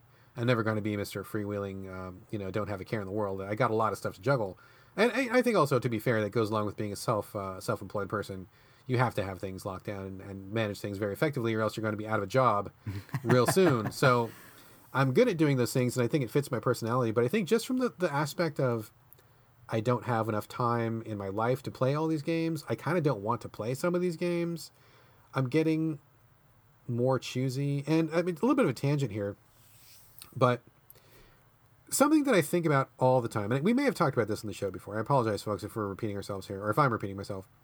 But like, you have to think of your life, and maybe this is just me because I'm older, but like, I think of my life as a finite resource. Like, we all have an hourglass that is hovering above our heads, and the sands are ticking away, and you never know how much you've got. Like, you assume you've got, you know, the average X amount. I mean, what is it?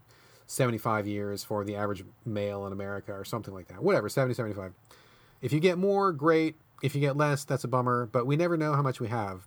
Uh, but the fact is, we're all going to die at some point. We, you know, none of us are cool vampires who have all of eternity to read all the books and watch all the movies and play all the games. It's just not a thing. So, I mean, it, it, I think about it constantly now, where I'm like, how many games, how many hours does this game require? and then that game is going to subtract that many hours from my lifespan. like, do I want to give that many hours of my time on Earth to this game? And think about it in those terms. Like, it really changes the way you look at some games. Like, when I see people who talk about, oh, I'm going for the platinum and I'm going to play this game. I don't really like this game, but I put 200 hours in because I wanted to finish it. And I'm like, dude, you just spent 200 hours of your life, your life, bro. How many grains of sand was that? Like, what could you have been doing? Like, you know, I just constantly think about is a game worth spending your fucking life on?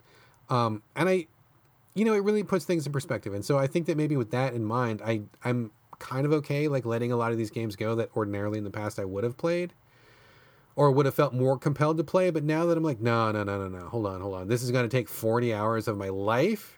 No, I've only got so much life left, dude. I gotta, if I'm to spend it on a game, like number one, spending lifetime on games is crazy when you think about it. But we all got to do something, right? So it's like, if I choose games as my fun thing, and I do, I'm, I'm Mr. Games. That's fine. I made that choice a long time ago. But it's got to be something good. Like I'm not gonna I'm not gonna play mediocre games anymore. I'm not gonna play games that go on and on and on for the sake of going on. Like if I'm not having a good time, uh, in the sense that it's not interesting or it's not challenging in a good way or it's not bringing new ideas, like it's just something to play. I can't do that anymore, man. Like it's just like it's eating up my life span on Earth, dude. That is not okay. you know what I mean? Like, is this is this connecting at all? I mean, I know what you mean, but this discussion is getting way too grim and dark for me. I think. Oh, give it ten more years, dude. Let's check back in ten years, and I'll be like, Corey, remember episode fifty nine, 10 years ago? and you'll be like, no, and I'll be like, dude, play it back. And you'll be like, yeah, like lifespan. I mean, it's it is grim. It is grim, but like it's just something you got to think about, you know. Like, and I'm like, man, I just no more, no more mediocre games, no more bad games, no more keeping up with games just because I feel like I have to. Like, I feel like I need to maximize that time, that experience, because it's a finite thing, my friend. Like, we are not going to be here forever. As sad as it is to say that, so that is something that I think has also changed for me as well. Grim, sorry, don't mean to bring everybody down. uh, people listening at home, don't be depressed. I apologize, but uh, you know, this is what's running through my head, and I figured I would get that out and. Uh, infect you all with it. So maybe maybe it will make your gameplay decisions a little different. Do you think that you will uh, look at your game selection slightly differently from now on, Corey?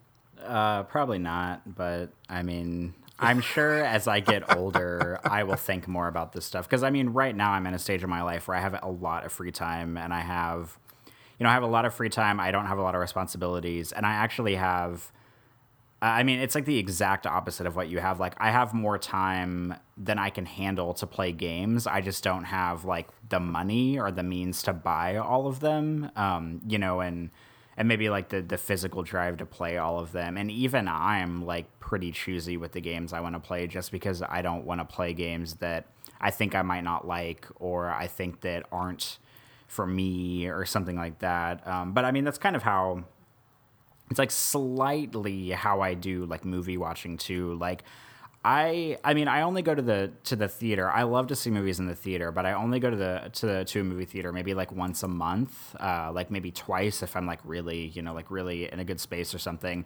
So I'm very particular about the movies I want to see at the theater because I only want to see what I think is going to be like the best or something that I'm really looking forward to. Um, and I know in in my deepest, in my heart, that the depths of my heart, that about eighty percent of the time, if I miss a movie in its theater run, and if I don't see it before it exits theaters, I will probably never watch it. I just have a really hard time sitting down and watching a movie at home but if I see a movie in a theater and I love it and I buy it, then I'll watch it 30 times at home or 10 times at home or however many times I'll put it on while I'm editing photos or doing something. But it's really hard for me to like sit down and watch a movie at home that I've never seen before. Um, I don't know why that is. It's just a weird thing. Uh, and I'm sure other people do it too. So I don't want to act like I'm some like ooh like weird quirky guy and only I go through this. But uh, but I'm very choosy about what I see in the theater, and so I feel like that's a little bit about like we're on the same page in that way about how we um, approach maybe games. I mean, I don't go into a movie thinking like, oh, I'm going to see this and you know, there's two hours of my life I'll never get back, even if I like it or don't like it. But I'm very choosy about theatrical experiences. No, that makes sense. That makes sense. I'm. I mean, I'm much the same way um, when it comes to TV or movies or something. If it's not something I'm dying to see, I'm like, nope, nope, can't spend lifespan on that. Not going to waste time on that. So that's definitely why I'm very choosy about um, about stuff like that. That makes perfect sense. Makes perfect sense to me. So, all right, dude. Just one more quick thing, and then that'll be the end of our really quick topics. We don't even have to even really talk about this if you don't want to, but I wanted to just throw it out. I kind of um, referenced this a little bit when I was talking about the Switch games earlier in the show, but I hate to say it, but I feel like I'm getting close to like retiring my 3DS. Um, you, you have a 3DS, don't you, Corey?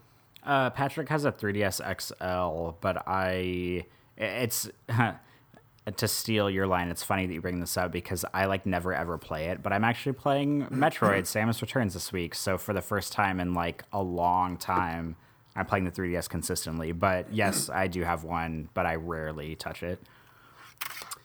So I have used my 3DS quite a bit. I mean, I I love the Vita. Have always loved the Vita. Vita's awesome, but I also have loved the 3DS. I have, I was able to love both of those things at the same time polyamorous when it comes to my portables. um, so I have had a great time with it. I've, I've brought it with me to work many times. It's been a faithful friend. I really enjoy it very much. Um, played many of uh, many really wonderful experiences on the 3DS. But you know the games are fewer and fewer in number, and it seems pretty clear that the Switch is kind of like becoming that new thing. And the other day when I brought the 3DS with me, I uh, to work and I had some time, I was like, man, I I don't really have anything to play on it and it felt really kind of weird. I mean, there was, you know, of course games that I hadn't played yet, but nothing that really leapt out at me, nothing that I was really dying to get to. Um, I think I'm going to play the new Shovel Knight content when that comes out, the King Knight stuff, but after that, I mean, I still think I need to get to Monster Hunter Stories, but after those two games, I honestly don't think there's anything left on the 3DS that I really, really want to get to, and it feels weird to think that I may just like mothball it you know? Like it feels it's been such a faithful friend for so long and it's been such a reliable go-to and it's uh, you know constant companion that to think about retiring it has kind of hit me a little bit harder than it has been with other things. You know i've packed up other systems before i've said goodbye to other systems before. You know i recently took all the batteries out of my um, my psps and i just packed those up thinking i'm never going to come back to those uh, the Vita hasn't been touched in a while. There's still one or two games I want to play in the Vita, but honestly, it's kind of in the same spot. But I don't know, it just felt kind of weird. I'm like, oh, my dear friend, the 3DS, we may be, we may be coming close to the end of this journey. Just kind of got me a little bit, man. Well, I haven't, um, like, like I said, I have a 3DS XL, but I don't play it that much, and uh, so I'm not really like super in tune with what all is, you know, like coming out like weekly for it or monthly or what have you. But uh, like, I want your opinion on this. Now that the Switch is out, which I mean, the Switch is like technically a portable console. Do you think that Nintendo is going to start like weaning stuff away from the 3DS to bring it to Switch instead, and kind of slowly like kill the 3DS off? I, I totally do when it comes to like new games. I think that that is what they're shooting for. I think they're trying to bring their two markets together. They've had struggles when it comes with having one portable and one home console. I think it's like usually one or the other. Um, and I think that especially in recent years, I think they've really struggled with that. And the 3DS has propped them up for a long time, but I think that they are nearing the end of that road. I mean, technically the 3DS, I mean, it's it's it's harder and harder to get good looking games on that system um, the last Monster Hunter looked terrible on that system, and it was not a perfect fit. So I think that they are going to start seeing more of the big budget stuff on Switch and do that slow switch over. I don't think they're going to kill it immediately because I mean there's still a billion kids out there with 3DSs. They're still selling the 2DS. I mean everybody in the world seems like they got one and it's it's it's out there. So there's still going to be things for it, but I don't think it's going to be like oh the new hot thing is on 3DS. It's going to be the new hot thing is on Switch but there's still you know stuff. There's going to be like Barbie Horse Ranch and uh, you know Mickey's Art Studio and you know whatever generic platformer. I mean, there's going to be stuff for the 3DS, but not to the point of where like people like you and me probably need to start to keep paying attention to it. You know what I mean? Yeah, and like uh, like I'm only maybe like an hour or two into Metroid Samus Returns. And I mean, other than like maybe like Pokemon and stuff, like Metroid was like a really big 3DS release for um, for Nintendo this year. And the whole time I'm playing it, and I mean it's like fine, like there's nothing wrong with the game. I'll probably I'll talk more about it next week because I'll have a, a firmer grasp on it to to discuss it. But the whole time I've been playing it, like in the back of my head, I keep thinking like I wonder why they didn't put this out on Switch. Like, of course, in the future they might do, you know, like a Switch version of it because there's there's no reason not to. But it just seems like, I mean, not that I don't support them putting it on the 3DS, but it's like, I don't know. I just keep thinking like, wh- why why the 3DS? Like, why not put this out on Switch, which is like, you know, their new, you know, the new hot shit. Like, why? why i mean is it them trying to say like oh we're still believing the 3ds and we're still putting stuff out on it because i feel like the game like i don't have a switch but i feel like i would rather play it on a switch than on the 3ds no i agree i was surprised that they didn't announce it for the switch uh, recently we got uh, a review code for one of the phoenix wright games and i had to do kind of a double take because i thought for sure it was going to be the switch but it was for the 3ds and i'm like i even emailed the pr guy like, Are you, is this correct it's for the 3DS and not the Switch. So I mean, there's still stuff coming out, and I, I think I I think that they probably will bring some of that stuff later. Uh, but I think they probably don't want to let go of the 3DS quite yet. But yeah, I mean, at this point, I mean, yeah, I just think they should just really start moving stuff over. I know they want um, to keep both those markets alive for as long as possible. Makes sense, but like, I mean, honestly, the games just look better on the Switch. They control uh, just fine, and it's just it's the new thing. So I think um, we're kind of in a transition period right now, but I think before too long, you're going to start seeing anything that's worth talking about is probably going to be on the Switch, probably within the next year. Yeah, that sounds about right. I'll be interested to see. You know, it's it's weird how it, we always have this uh, this period in the consoles where like you know, like it happens every time. Like even when the Xbox 360 came out and the PlayStation 3, you'd have like the exact same games coming out for the old Xbox as the Xbox 360, but it would just like look a little bit better on the Xbox 360. And now the new thing is like, you know, the HD versions, like the Tomb Raider reboot came out on the Xbox 360, and then when the Xbox One came out, the definitive edition came out for it. So I, uh, I'm sure I wouldn't put it past Nintendo to start rolling that kind of stuff out, where we'll get like Metroid Samus Returns like Switch edition or you know like Pokemon whatever you know Switch edition coming out on the Switch uh, you know within like a year after release or something like that. Oh yeah, I'm sure. I'm sure there's going to be you know a lot of backwards compatible stuff that you'll have to like buy again on the eShop or something or you know Nintendo loves to make you buy the same fucking game like five times over so. I'm sure that's going to be a thing. I mean, you know, maybe these things just got rolling in development before it was ready for the Switch, or who knows what or you know they just want to make sure that there's still a few things uh, out there to keep your 3ds around. But yeah i think the writing is on the wall. I think that we are in the 3ds's uh, golden years. And uh, it'll be sad to finally pack it up but yeah i think that's going to be something that we need to face pretty soon. Haven't faced it for a long time haven't had to think about it for a long time but i'm looking at it now so. Anyway uh, that's all the topics i had for rambling discussion. Did you want to bring anything up? Um i don't think so. I think that's like I said, I didn't have any games to discuss, but next week I will for sure be talking about Metroid Samus Returns. I also am going to be reviewing a game called Black Mirror, and I will. I haven't started it yet, but I'll probably start it Um, definitely with enough time to play it to talk about it next week. So those are going to be on tap for me next week. But I don't I don't have any any uh, long or grim or um, heartfelt topic discussions to tackle after those that we just had. Fair enough, fair enough. I have no idea what I'll be playing next week, but I'm sure I will find something. So, in the meantime, I guess we should probably bring it home, huh? Uh, yeah, let's do that. Um, now that we have concluded Games Talk and some post Thanksgiving topic discussions, uh, Game of the Year discussions and such, that will be the end of this show, except for banter, which is later. Uh, but before we go, we'd like to remind everybody that you can send us any comments, thoughts, feedback, ideas, uh, show topics uh, any feedback, especially about anything we talked about today. Uh, if you have any uh, feedback about how you do your game of the year list, or about how you decide on your top ten or top five, or if you uh, take a game that came out in 2008 and are planning to award it your 2017 game of the year, uh, we would love to hear your comments about that. Uh, we can be reached for email, so videogamespodcast at gmail.com. You can also leave us a comment on gamecritics.com. these shows go up on Game Critics and Every page that has a story has a comment section underneath it, so you can leave us a comment over at Game Critics as well. And on Twitter, uh, we can be reached at So Video Games is our Twitter handle. And believe it or not, we can be reached individually as well. Brad, would you like to give your Twitter handle out? Yep, it's my name, uh, B R A D G A L L A W A Y, all A's, no O's, not a single O in my name. Oh, also shout out to um, superfan Joshua Jackson who sent us a really lovely email uh, this past week. Thank you very much for that email, sir. Uh, he sent us a great list of podcasts to listen to and a little something extra. I will not mention on the show, but it was pretty pretty neat. So thank you, sir, for that email. Love it, and uh, thanks very much. Appreciate it. Yes, Josh, that was a very Corey, nice email. It was a nice email. Corey, your Twitter handle, sir. Sorry to derail you. Sorry. No, your it's, Twitter it's all good. It's all good. Uh, my Twitter handle is also my first and last name. It's Corey Motley, C O R E Y M O T L E Y. And uh, that's it. Brad, do you have anything else before we sign off?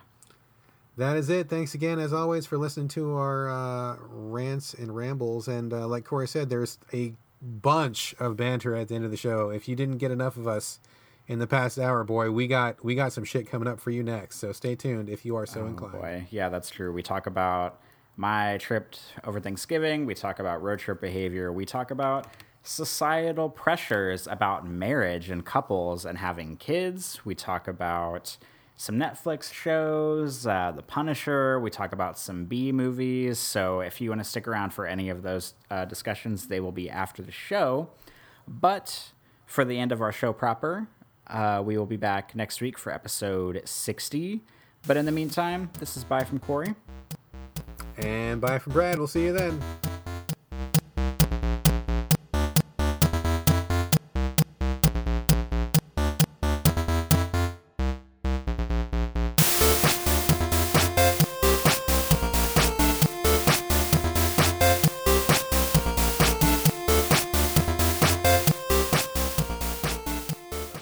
I sound?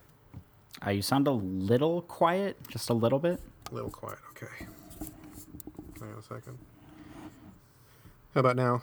Whoa, that was intense. too, too much. Too much. too much. How about now? that's. I think that's good. Okay. how's how's your uh, your levels there, sir? I think everything's good on my end. All right, cool. Oh my god, dude! So crazy week. Let's keep our fingers crossed that I don't get called out tonight because I'm just like, oh, it's been really, really busy. So hopefully, what percent we... chance do we have that you will get called in the middle of the show? Uh, dude, totally unknown. Whatever I say, it'll be the opposite. So let's just just hold our breath. Uh, not theoretic. What is the word? Figurative. Let's figuratively hold our breath, and uh, hopefully we can get through the show because uh, yeah, it's been really really busy. I mean, in, instead of being the so video games podcast, it should be the so tired podcast because I just like I'm getting fucked in the last couple weeks. I took this new schedule because it was supposed to give me all this free time during the day, but I don't know if I told you this before, but like I didn't know if I was going to get this contract. Did I tell you that? Did I talk about this already? Yeah, you had talked about how it was like kind of up in the air. Yeah, yeah. So like I didn't know if it was going to come through, so I didn't want to like not get any work for myself. Like okay, so like in my line of work, I just I book myself work um, with people who know me in town, so it's kind of like a freelance thing. And I knew this contract was coming up, and I'm like, well, if I get this contract, I'm set. So I don't need to take any more work. I don't want to be working night and day. Like this contract is for night work, and I generally do day work, and I don't want to do both because then I have no time to sleep. And so I'm like, okay, well, I think this contract's going to come through, but then it got delayed and delayed and delayed, and I'm like, fuck, if this thing doesn't come through, I haven't got any work for myself, and I'm fucked. I'm not going to be able to pay my bills and shit. So I had to take some. So I took some daytime work, and then the contract came through. So I'm working like days and nights right now, which is fucking miserable. So it'll it'll smooth out starting next week, but um, yeah, I'm kind of. It's been very busy, and hopefully uh, we can get through the show tonight with no interruption. So fingers, fingers crossed on that end. But how are you doing, sir? Uh, pretty good. So somehow you you're working days and nights, and you still have like four games you want to talk about, and like TV shows you want to talk about, and all this other stuff. And I am not working at all, and I have nothing to talk about. So how is that a thing? yeah, it's kind of crazy. I mean, we. Uh, yeah, we we found a little bit of I uh, so much so much so much going through my brain right now, Corey. So much going on. um, me and my wife had kind of uh, come to a conclusion because, like, I don't know. I think I mentioned this before. How we were doing my early morning schedule for a while. So me and the wife both got in this really really early morning schedule, and it worked out fine because our schedules were in sync, and so we were getting up early. I was playing some game before work. She was watching shows on the weekend. We watched some shows, etc., etc. Um, but now that I've gone back to like a nighttime schedule, she has been having a really hard time adjusting. And part of that is because, you know, she's homeschooling during the day. My son gets up really early. She doesn't have a chance to sleep in as much as she would like to. So she's kind of like, by default, kind of like locked into the morning schedule, which was like not really working for us for a while. So I think that, I think what we're going to end up doing is like, I'm going to like stay up late during the week and I'll sleep in during the week because if I stay up late, then I got to sleep in. Otherwise, I'm just going to die because I'll never ever get to sleep. but on the weekend, I will get up early and watch shows with her, and then I will just go back to sleeping in on the week. So I, you know, I'll make a little bit of a sacrifice by kind of uh, changing my hours to be more flexible to match her hours. But you know, that's what you got to do to make it work sometimes. So we tried that out, and it worked a lot better. Um, I think we're probably going to leave her on the morning schedule, and I will just be on the nighttime schedule, plus getting up early on the weekend. So which is kind of the opposite. I mean, most people will probably sleep in on the weekend, right? But for me, it'll be opposite. I'll be getting up early on the weekend and sleeping in during the week, which is kind of unusual. But you know, that's the way life rolls, I guess. So anyway, that's how we managed to do all this other extra stuff. Like with me getting up and doing this thing, we kind of got some some you know quality time in and some. I got some shows to talk about finally because that's my jam. but uh, so anyway, well, did you want to I, I want to hear about your trip, dude, because you went on the road trip from hell, right? Or at least the road trip in my hell.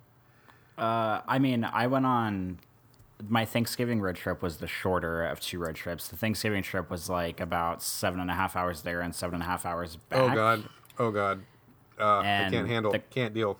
The, the Christmas trip is going to be the long one. I mean, I'm not exactly sure how it's going to shake out because we're going to be going to like four or five different places over the Christmas road trip, so it's not like we're going to be driving a ton. But from here to Missouri, like the first place we're going to stop in Missouri is roughly like I think it's like ten hours or so. Oh fuck! Oh my and god! And the farthest place we're going to go to is like fifteen hours away. So I reckon in about a week we'll probably be doing about maybe like 40 to 50 hours of driving probably in one week span Oh, that that sounds atrocious, dude. Oh my god. Like I got to ask you though.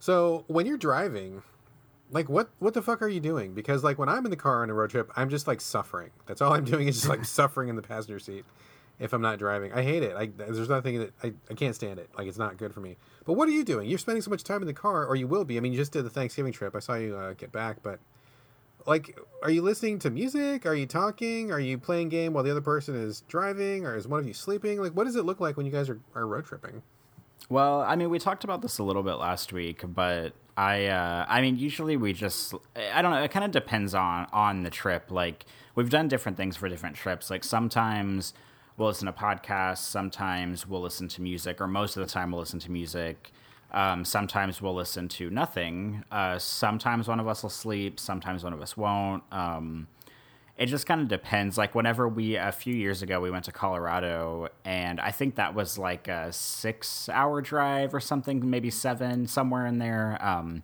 and like we listened to a lot of podcasts and um, but like on the way back we listened to music mostly so i don't know it just kind of depends i'm not sure about how the christmas trip is going to go because i don't think that we've ever done a road trip that long together. Like i feel like the most we've ever driven together is probably like maybe like eight to ten hours and the road trip to missouri is going to be th- that long like maybe 10 hours or more in one driving situation. So i'm sure like one of us is going to have to sleep a little bit because we might do like you know one of us drives five hours the other drives five hours or something like that. But um i don't know we don't do anything special. We don't pack like crosswords or like anything like that. Like when we went to for the thanksgiving trip i do what i always do and i overpack on electronics so of course i have my phone i brought my PSP. I brought my Game Boy Advance SP, and both of those are still in perfect working condition, by the way. I brought Patrick's 3DS XL. I brought a Kindle. Um, we had his laptop with us, and I never used anything but my phone in the car. like I, I, I, never got the PSP out. I never got the you know the DS out or anything. So I, I mean, I could have, but I just didn't. Uh, I don't know. I don't know. I mean, I, keeping myself occupied isn't like priority number one, I don't think. But it just depends on where we're going and how long we're going to be in the car and what time of day it is and how hungry I am. There's a lot of there's a lot of factors that go into it, I guess. Yeah, I, hear I actually do the same thing. Whenever we go on a trip, I usually end up bringing like two portables, and then I probably don't touch either one of them except for my phone. Well, and that not counting as a portable. So, I totally, totally know um, what you're saying. Let me ask you something though. Uh, a little bit related, a little bit off track. And if this is something you don't want to talk about, that's totally fine. um, uh, but like when you guys are traveling, I mean, spoiler, you're gay, Corey. So like mm-hmm. when you guys mm-hmm. are driving, do you ever get to a place where you're like, uh, maybe this isn't a place that we should stop and get gas. We should probably keep going. Like, you know, is that a thing for you guys? Like, I mean, I don't know. You guys are on a different side of the country from me.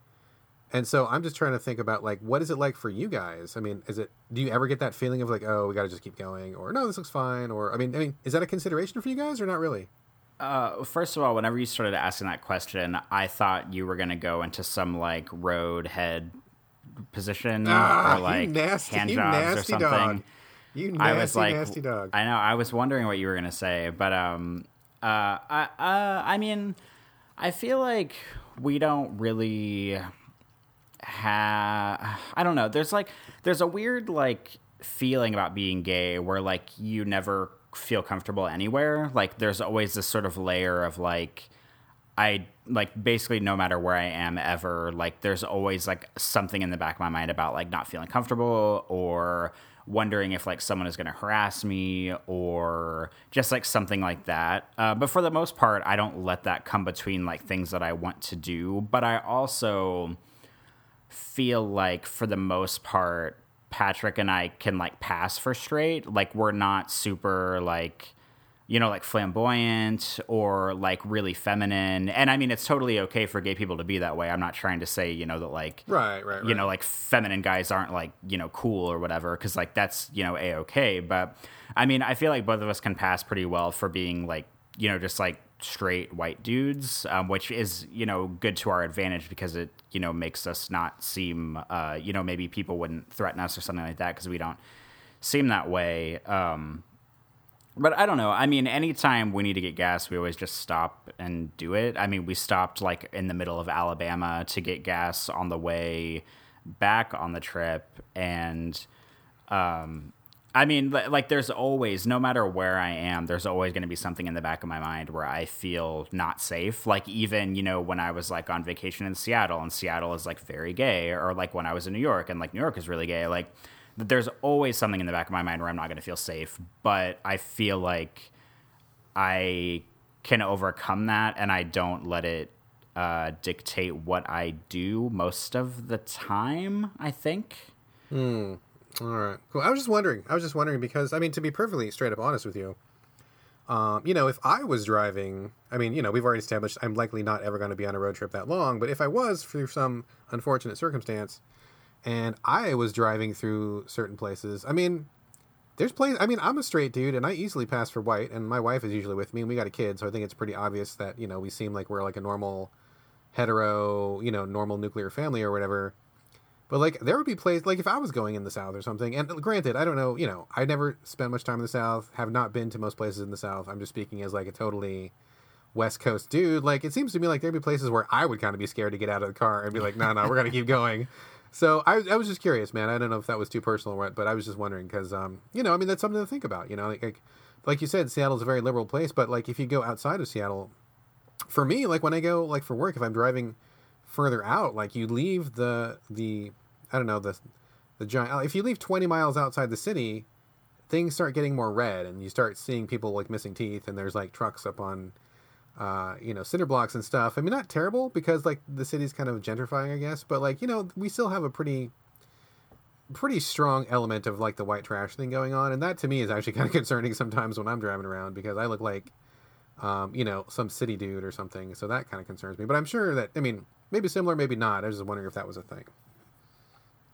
Uh, I mean, it, I don't know. I guess it can be, but I don't. I mean, I guess like I, I mean, I haven't spent a ton of time in the South. Like, obviously, I've lived in New Orleans for like nine months or so at this point. Um, you know, I used to go to Texas every year for vacation, uh, for like Thanksgiving and stuff, because my dad's uh, parents are from Texas. But um, I don't know. It really just depends on where you are. Like, I, I mean, like New Orleans is definitely in the South, but New Orleans seems like a pretty like more like liberal city. I mean, most big cities, even in red states, I feel like are going to be more progressive, but like when I was in Nashville, because um, like Patrick's dad and stepmom live about a half an hour out of Nashville, and whenever we were in Nashville itself, like I was actually kind of surprised about how like not progressive Nashville seemed, and like I might be wrong about this because I was only there for maybe like 10 hours total over like three uh, like three different trips to nashville uh, over the weekend. But like it was one of those situations where like you'd be uh, like you'd be walking around downtown Nashville and you know like every other store in downtown is like a cowboy boot shop. And it's like country bars and like saloon type bars everywhere. And like there would be people that would wear clothes that were very like you could just like tell like their political beliefs by the clothes they were wearing you know like there was a guy wearing a shirt that had like an assault rifle on it, and there was a guy that had like a shirt with an American flag on it, and it, the shirt said something like, um, I think it said like America, like love it or leave it or something like that, and it's just like stuff like that where like you know like you expect to go to the biggest city in a state and maybe everybody will be like uh, like liberal or progressive, but Nashville didn't seem that way. Um, but I'm not I'm not, really sure there because like I said I was only there for like a handful of hours over three different trips so it's you know I can't really like act like I know the whole tone of the city but I don't right. know. No, I hear you. I mean, and that's fair. I mean, you know, like I said, I don't, I have not spent much time in the South, and I just, just working on preconceived notions and things that I pick up from TV and Twitter and from people that I know, and you know, I'm sure that, I'm sure that there are many lovely, very progressive people. I'm sure that you know there are many parts that are just great, but you know, just it's just something to think about because I mean, regardless of that, I think there are definitely some some major differences between different parts of the country, and that would be something that would be crossing my mind. Anyway, let's move on. Um, what else? Uh, I mean, I got a shitload to talk about, but I don't want to dominate the whole the whole segment here. What else? Uh, what else you been doing besides this road trip, man? How did it go, by the way? Uh, it was okay. Um, it was like I've been trying, like, for the past two days to think about how to describe this trip, and like a like PC way. Um, because like we went out and we went to go see Patrick's dad and stepmom who live like about a half an hour outside of Nashville. And they live in a very like white like very upper middle class like white person neighborhood like suburb outside of Nashville. And and they have a daughter uh, a young daughter. She's 12 and uh and um it was the weekend just tested my patience a lot i guess. Um, i could put it that way. Uh, you know it's nice to see his family but their family is a lot different than mine and they uh, are kind of like half of his family is very like high strung and half of his family is very laid back. And when you put the two together in a nuclear family situation and throw in a spoiled 12 year old girl, um, it was very trying for my patience all weekend. Oh, uh, yeah. You know, it's funny. It's funny you say that because I meet a lot of people who like say that they never want kids or they hate kids or kids suck, um, especially like on Twitter or like when I'm talking to younger people. Um, you know, I don't know. I mean, I guess you could call me an older guy, I suppose. I don't feel older, but I, you know, compared to a lot of people I know, I suppose I'm older. and I, I meet a lot of younger people who are like, oh, fuck kids. Kids are terrible. Kids are the worst. And I mean, not not to apply this to you, but just kind of in general. Like, I, my first instinct is to be like, you can't say that because you were a kid once too, and like, you're here, so someone had to have a kid, so someone needed to raise you, someone needed to put up with your ass, and now you're an adult, and now you're like totally like disregarding like all the phases that you went through and like what it was like for you, and now you're just like shitting on all these other kids, which is shitty. So therefore, you are shitty. Therefore, your mom and dad must have done a bad job with you. But at the same time, you know, it is kind of true. Like when parents are not taking care of their kids properly, those kids can be monsters. I mean, I've met a, definitely a, a very healthy number of kids who I'm like, oh God, you're terrible. Like, I don't like you. It's not, I mean, I think it's fine to not like kids specifically. Like, if you meet them and they're shitty and they yell and they're got no manners. I mean, I mean, obviously this reflects back to the parents. Like, you know, you know, phrase that people always fucking say whenever you say, oh, that dog was shitty, that dog was awful. They're like, no, no, no. No such thing as a bad dog, only a bad owner. But no one ever fucking applies that to kids. And I'm like, that is way true of kids. So I I get both sides of it. Like but I but I don't think it's really fair to like condemn kids in general. And like I said, this is not applying to you. This is just something that pops up to me because I, when I see people say that like fuck kids, and I'm like, you can't say fuck kids because kids are the future. Kids are humanity. You can't say fuck kids because how does our species go on? And you yourself were the kid. So it's not like you popped out of your mom's womb you know, 16 and like with your hipster attitude or anything. You were a kid also, which really bugs me. But, but yeah, some kids can be fucking terrible. But then again, it goes back to the parents. If the kid is terrible, more than likely the parent's fucking terrible as well. So. Yeah, I mean, I really like don't like kids either. So like basically I'm the person you're talking about, but I also understand that it's the parents that make them that way in a sense. Like cuz I look at Patrick's dad and stepmom and their daughter and I see that their daughter is a spoiled brat, and then I see the parents that they have, and I say, well, yep, I totally understand why she is that way and what they're doing to make her that way. Um, so, you know, I can't single her out entirely, but their uh, family dynamic is just, um, uh, I don't even know the word to describe it. It is. Um, what I am afraid is too common in the United States of America. Yeah, yeah, I hear you. I hear you. You know, it's it's it's funny you bring this up because this is a conversation that my wife and I have like all the time because I mean we are very active and involved parents and in fact our entire life like revolves around parenting because it's really important to us. It's something that we both look forward to. We put a lot of time and effort into it. I mean we've changed our entire lifestyle to make sure that it's conducive to our, our type of parenting. And, you know, not everybody does that. Not everybody's able to do that. So I'm not saying that everybody should or that they, well, I think everybody should, but I don't think everybody can, first off, because of the economy, because of the way jobs work in America, because of the regressive attitude we have towards parents. But um, putting that aside, which is like a huge, a huge thing, um, I see a lot of parents who like have their kids and they just like, they don't like their kids, right? Like they, they have this conflict every I meet these parents who like whenever we get together, the first thing they do want to do is like bitch about their kids, and it's awkward because all I ever say about my kids is like like good things because I really enjoy my kids. Like I think they're great and um, we have a good time together. We really enjoy spending time together, uh, and so I don't have like stories of bitching about my kids, and it makes us the weird parents. So that's kind of awkward. But it's like if you don't like your kids, like look at that and wonder why that is. I mean, to be perfectly fucking straight up honest, it's like if you put your kids in regular school, they're spending more time with other people than they are with you. And so they're picking up all of these behaviors and values and norms that are not yours because you're at work all day long. And that's really unfortunate. I mean, the, the way that our country works is shitty. So I'm not trying to say that if you're stuck in a financial situation where you just you simply cannot spend time with your child, I get that. Like and that's really unfortunate. But I meet a lot of parents who can uh, spend more time with their child and they don't. Like they they go to the gym or they they need their me time or they need their glass of chablis or something and they don't spend time with their kids. And it's like you know there's a reason that people like that your kid doesn't like you when you're a teenager. Like my kid my oldest kid is 16 we're fine. We have no problems at all. He's not rebellious. He's not full of attitude. I mean he's a great kid. And it's like because i spend time with him as much as i can And it's the same thing with my younger one. And it's like, if you don't spend time with your kid, if you let your kid pick up these norms from other people that are not you, then of course you're going to come into conflict when you're older. And I mean, on top of that, I think a lot of parents don't respect their kids either. It's like this really weird thing where I see a lot of parents who treat their kids like garbage, like treat them like they're morons, like they have no rights and like they're not people. And then when the kid turns 18, all of a sudden they want them to be re- responsible and to grow up and get, you know, get right. And it's like you haven't treated them that way your whole life. And so now, is it any surprise that you guys can't sit together for a Thanksgiving meal or you don't like each other or they're doing things that you don't approve of? It's because you haven't spent any time with them the whole time. So, I mean, it's a really tough situation. And I think that America really is built to produce dysfunctional relationships, like the way that we don't support families, we don't support family values.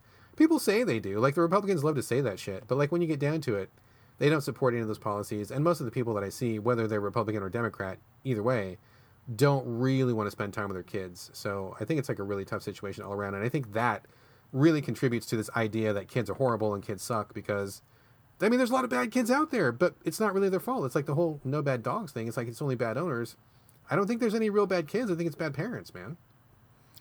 Well, and it also speaks to like what I feel like is a larger issue in I mean, and this might not even be American society. This is like world society where like you know, I mean, kind of like, you know, when you talk about how you get together with your friends and they immediately start complaining about their kids. Well, I think about like sometimes whenever I hear couples who like, you know, like say you'll go out with your like one of your friends who's married and their partner isn't there and you know like that person will immediately start bitching about their partner like Yeah. oh my wife does this and it's like okay well then like why are you married like you know there there's like it's like people feel pressured because this is what like American and world society does. People feel pressured to be in relationships because there's this big like you know like uh you know it, like looks bad if you're single and if you're not in a relationship and then suddenly you feel pressured to be in a relationship with someone and then you feel pressured to get married and then maybe you have a kid maybe it's by accident and either you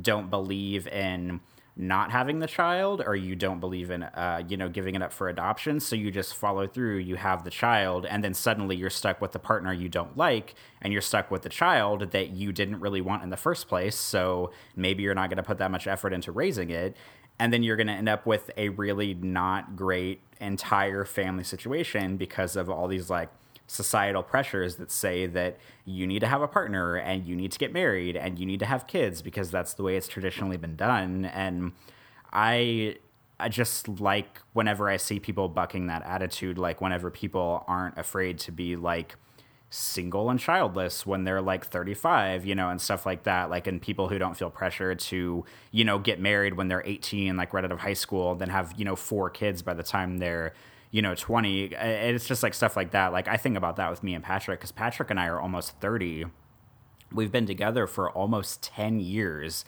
And if we were a white straight couple we would have been married like eight years ago and probably would have like three kids by now. And it's just like i much prefer the way that we have things now rather than dealing with the pressure of society of like immediately getting married and like kicking out kids left and right because that's what society says that you're supposed to do Oh yeah, dude, I totally totally agree. I wish that more people would do what they wanted to do rather than what they feel pressured to do. I mean, the thing you said about like getting together with couples and bitching about partners, that is I mean, that's we we totally go through that too because when I get together with people, and I don't do this often. I mean, I'm pretty um I I, I pretty I like to be I don't want to say I'm antisocial, but I don't really need to go out and hang out with a lot of grown-ups when I have time off, right? I like to hang out with my family, but when I do get together with grown-ups, just exactly like you said, dude, you were spot on correct where they're like the first thing they fucking do is bitch about oh, whatever, you know, my partner's this and my partner's that, and blah blah blah, like all this really like terrible shit. And I'm just every time this comes up, I'm, I'm just like, why the fuck are you married? You know, and like in the next sentence, I'm like, oh, I married my best friend, we're so in love, blah blah blah. Oh, fuck him, I can't wait for my girls' night out and do this stuff, or oh, I can't wait to go on a you know guys' night and all this stuff. And I'm like, why are you? Why are if you have a night out, I mean, not, not that there's a problem with like wanting to go out with the girls or the guys or whatever, but like they kind of say it in a way of like it's like an escape for them, or like they can't wait because they can't stand their partner's shit. And it's like you're with the wrong partner if you don't like to spend time with them. If you cannot be in a room with your family for like a couple hours and have a good time, you shouldn't have that family. Like your partner is the wrong partner. You shouldn't have had kids. I mean, it's like, come on, like I, I meet so many people. Oh man, you know, I, I mean, this is like a huge. This is a huge. this is such a huge topic. I mean, we could talk about this for like hours and hours and hours. Uh, and I love talking about relationships. I think it's wonderful. I really enjoy it. But I meet so many people who like are obviously not in a relationship they want to be in. You know, like they're not with the right partner. Like you know, there was this guy that I was um, uh, friends with in school, and he was really pressured, as a lot of guys were at my school. I don't know. I mean, I don't know if this is something you relate to or not, but like when I was uh, in high school, uh, I was it was there was no secret that I was into like bigger girls. Like I like plus size women. That's just you know the style, the the body shape that I am attracted to, and I wasn't shy about saying it. And because of that, I got made fun of like a lot. Um, even within my own circle of friends, like I was really kind of like outcast for that and everybody at my school was like, "Oh, we gotta like." Everybody was like the skinniest, the blondest. You know, having big tits was okay, but you couldn't be fat anywhere else on your body, and that was the only body type that was acceptable. And if you were a guy and that was not your type, then what was wrong with you? Because you're fucking weird. And you know, like there's a lot of this like shaming and weird negativity and stuff. But it was like at that time, even though I didn't have any friends, um, so whatever, I could do whatever I want because like nobody liked me, which is fine. but like I was okay with that. Like it was like I know what I want and I'm fine with what I'm getting. So I'm happy. Like it doesn't bother me. You know, like you can think whatever you want about me, but you're not the one uh, who's in bed with me when I'm doing what I'm doing. So like it's not really none of your fucking concern, right? But a lot of my friends, um, after the fact, like I, you know, they all kind of played into that that mentality, and I just as the years have gone by, I've seen like, oh yeah, so you really weren't into that type, were you? Oh, oh, you were actually gay, weren't you? Oh, okay. Oh, and you? Oh yeah, your your girl doesn't look like what you were chasing in high school. You know, like you see like once people if they finally do get to that point where they can finally be honest with themselves about what they want and it even goes deeper than that honestly. Like it goes into i mean this is like a totally other diversions but like but like sexual preference dude like it's so important. And i don't just mean like gay straight etc but i mean like if you're not able to be open with your partner about the shit that you want to do when you're getting down like that is a recipe for disaster because if you can't be honest with your partner you're not feeling fulfilled with your partner that's just going to lead to resentment and cheating and problems and frustration. And so, like, I mean, I, I meet a lot of people who like who are not open about what they want to do, and they just are really frustrated all the time. And it's like, man, if you were simply more honest, if we could all be a little bit more honest and just say who you are, what do you like, what kind of person are you when there's no one watching? Like, you know, if you had no limits, what kind of person would you be? And if you can't be that person, it's going to make you really unhappy. So, I mean, I think in a larger sense, I mean, I wish I wish society could get to that point. You know, whatever kink you have, as long as it's not hurting somebody else, whatever type of partner you like, whether you want kids or not, whether you want to be single or not, anything. I mean, if we could just be more honest about that and not bow down to those expectations, I think everybody would just be so much fucking happier, dude.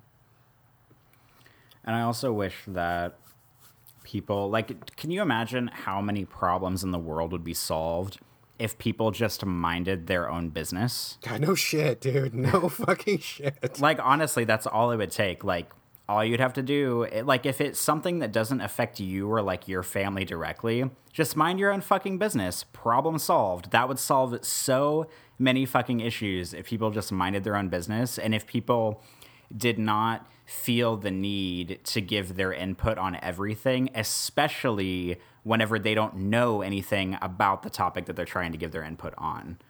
Oh yeah, dude, absolutely. I mean, that's. I mean, you're right. You're right. When you're right, you're right, and you're right. Because like, if it doesn't affect you, shut the fuck up. Don't bother anybody about it. Get the fuck out of here. Like seriously, like it does not matter. I mean, it reminds me of the legislation people were doing to try to make, you know, gay relationships uh, illegal or um, you know interracial relationships. People forget that like interracial relationships were like illegal in this country until a relatively recent time. I think it was like want to say it was like what 60 or 70 years ago? Like they were illegal. And like now i mean i think most people don't think of it as a big deal but it was. But that doesn't affect anybody. Who the fuck cares? I mean like who cares who you're fucking? Who cares who you sleep with? Who cares who you marry? Like it doesn't matter if you're not in that relationship. Doesn't fucking matter. You know? So uh, i you're right man. I 100% 100% agree. I wish people would shut the fuck up. Because honestly it doesn't take any effort to do nothing, right? Like if you see somebody and for whatever reason that person pisses you off, whether it's their hair, their clothes, whatever you're assuming about them, if they're not interacting with you, it doesn't have any effect on you. And all you have to do is nothing. You can think whatever shit in your head you want, think all the poison, hurtful things in your head that you want. You don't have to say them and you don't have to do anything about it. You can just go about your business and that person will leave your sight. You'll forget about them. You go about your business. You go back to your life, and that's it. Like it, it takes no effort to do nothing, and it does take effort to be like a bigot or somebody who's spewing hate or somebody causing problems for somebody else, or for God forbid, somebody who's like enacting legislation to control somebody else. That takes a lot of fucking energy and effort, and it's like, why don't you just stop? It's just, it, just knock the fuck off and do nothing, and everybody will be fine. uh, there's nothing I can add to that, but yes, all of that. All right, let's move on. I think like if our listeners are listening this far, they're like, "Oh my god, what's going on in this fucking show? What is happening?" All right, let's bring it. Let's let's reel it back down to earth. Uh, I got I had some regular shit I wanted to talk about. I was going to talk about. Well, okay, okay. I got one story. This actually ties in perfectly to what we were just saying. I wasn't sure if I was going to find an, an opportunity to share this story, but this is a perfect window. So I was talking to a friend of mine uh, last week, and she was telling me the story, and as she was telling me the story, I literally could not comprehend what she was telling me. Like I had to keep stopping her and be like, "Wait, say it again. Wait, what?" And I just like I, it blew my fucking mind. So like so going along with what we're talking about about expectations, uh, norms, mores, etc., etc. So my friend's great grandmother was pregnant wh- whatever year this was. I don't know what year this was, but you know whatever a great grandmother would be. So my friend is probably she's 55. So however you want to figure that back generationally, whatever. so her great grandmother was so concerned about society and about what people thought of her family and so forth and so on that her daughter, my friend's grandmother, got pregnant uh, and was not married. And what happened was the girl who was pregnant, who was my friend's grandmother, was forced to stay inside the house the entire time that she was pregnant, was not able to leave the house because it was important and imperative that no one see that she was pregnant. So she did not leave the house the entire time once she started showing, right? And so my friend's great grandmother had she made a fake a series of fake pregnancy bellies for herself and she went out to town and made a point of like showing it to that people would see and she's like oh yeah pregnant again got another bunny in the oven ha ha ha and so it was really her daughter that was pregnant, but she was going around town with this fake prego belly. And then when the daughter had the baby, she told everybody in town that it was her her her daughter, so that the mother was raised as the sister of the baby. Does that make sense? Is that confusing? That makes sense. Yes. Okay, thank you. Because I was really trying to think. When my friend was telling me this, I'm like, wait, who was doing what? And the pregnant was what? And who? So what happened was the the baby grew up its entire life up until it was about 30 thinking that its mother was actually its sister that entire time and it wasn't until the grandmother the one who wore the fake pregnancy belly died that she felt comfortable enough that the mother felt comfortable to say hey just fyi actually not your sister actually your mom and can you imagine can you imagine number one can you imagine like somebody turning to you and being like BT dubs, I'm actually your mother, not your sister, after like 30 fucking years. And also, can you imagine all the work of like going to like being seen with a fake pregnancy belly because you're embarrassed that your daughter got knocked up? And then just the societal pressure and the fear that anybody's going to find out and like all the crazy. I mean, as my friend was telling me this, I'm like, Jesus fucking Christ, are you kidding me? That's the most insane story I've ever heard. It's like a fucking like lifetime movie or some shit like that. But she's like, no, that's my family. Totally happened. I'm like, oh my, like, blew my mind, dude. Just blew my fucking mind that story seemed like I, I, was like, okay, okay, like this seems like pretty feasible until you mentioned that they waited until like the kid was 30 to I mean, I could see like it happened and then whenever maybe the kid's like 5 or 6 be like, "Oh, hey, I'm your mom." But 30 is extreme for a reveal like that. Oh yeah, dude. I can't even imagine. I mean, 30 years old and like all of a sudden your sister's your mom? Like, dude, how mind-blowing would that must have been, you know? Like that's ridiculous. So I just I mean, I mean that kind of really just goes into what we're talking about how we let expectations really drive our behavior and how how awful that that person lived in a time when they felt going to those kind of extremes was necessary. I mean, it sounds so fake. It sounds like a made-up story. But my friend is like, "Nope, swear to God, that's exactly what's going on." So, oh, crazy. Fucking crazy, crazy. Anyway, okay, sorry. I I'm glad I found an opportunity to share that story because I really want to share it because it was crazy. But uh, let's move on to some other stuff. Um, TV, movies. Let's talk about it. Corey, I just watched the first four episodes of The Punisher. We talked about this last time. I wasn't sure when I was going to watch it. Mm-hmm. And we watched the first four episodes. It's really good, dude. It's really good. I know that you're not a huge superhero fan. Um, and I'm not going to talk about this much, but uh, Jon Bernthal, as I said last time, is a really good actor. He brings it for this role. Like, you really believe him very much. And they spend a lot of time establishing the character, why the Punisher is this way. You know, like what? I mean, do you know the the background of the Punisher? Like, do you know this gist or much about him at all? Uh, isn't okay. I don't know this officially, but I'm going to take a guess from context clues that I've picked up. Wasn't I know that didn't his like wife and kid get murdered, and he's on like a vengeance quest about it or something. So it's like Max Payne e. Yeah, exactly. That's exactly it. They've kind of changed his background in the show as compared to the comics, but it's largely the same. I mean, he was like a war veteran in an elite unit, comes back from the war, and then he sees his wife and two kids get murdered like in front of him, and so it like sends him spiraling off the edge, and um, he goes off on this revenge trip. And you know, he's like you know the war vet who's got all the skills and the knowledge about how to kill efficiently, and he's you know awesome with guns and etc. etc. So he goes off on this. Uh, bender of killing a bunch of people. So in the show, they really spend a lot of time not killing, like which is kind of weird. I mean, you'd expect it to be just like a shoot 'em up all the time. I mean, there's definitely a few sequences in the beginning, but they spend a lot of time with him showing like how how lonely he is and like how like messed up he is that he keeps having these nightmares all the time and he just can't get rid of these visions in his head that he keeps seeing his, his family get murdered over and over. And you know, I that really kind of connected with me because I've had some bad shit go down in my life before. We don't need to talk about it now, but like, I mean, nothing is as extreme as what uh, the Punisher has gone through. I mean, just you know, not that bad, but um, yeah, I've been through some shit, and I mean that that really kind of resonated with me because there has been a time in my life in the past where uh, where I was having kind of flashbacks and like these recurrent memories and bad things keep cropping up in your head, and it kind of messes with you after a while. And so, like seeing him talk about that, I mean, and and show it was really, it made a lot of sense to me. Like it rang really true. Like putting aside his status as like the Punisher, but just seeing somebody who was going through that, I thought was really well done. They also really tie in a lot of um, like war stuff and veteran stuff. I mean, talking about veterans coming back from the war and how poorly they're treated by the government and how rough it is for them when they come back. And there's like a lot of like real good commentary going on. I mean, I mean, none of it is like groundbreaking. I mean, I think if you're familiar with the character or if you're familiar with veterans in general, I mean, I think a lot of this is stuff that people talk about uh, often. But it's nice to see a show like really taking the time to really like address it. They really dig deep into it. And for something that's, you know, quote unquote a superhero show, they spend a lot of time just on building the characters up, which I think is really great. I mean, I hear that it gets super violent at the end, and I would be honestly really disappointed if it didn't, because I mean, the Punisher is all about killing bad people. Uh, but like, they've really taken their time, but it doesn't seem like it's a waste. Like, it feels really good, like they're building and building and building, and I really appreciate that. So, um, only seen the first four episodes so far. I will probably see.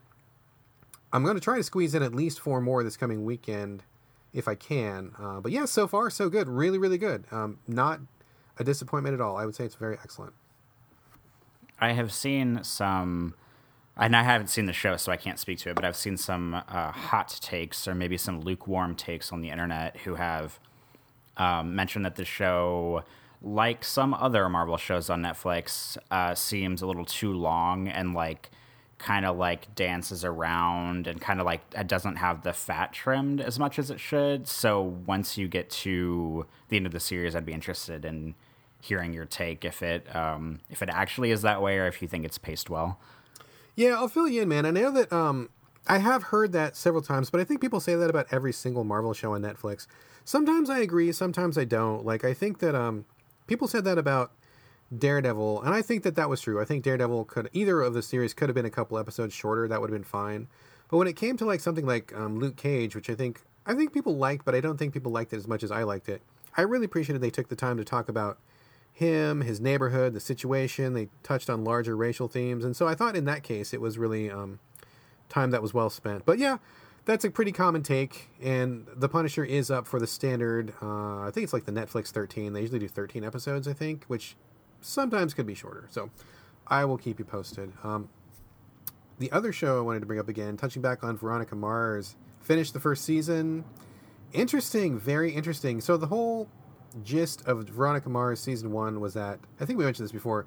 Uh, she was raped in the first episode, and also her best friend was murdered.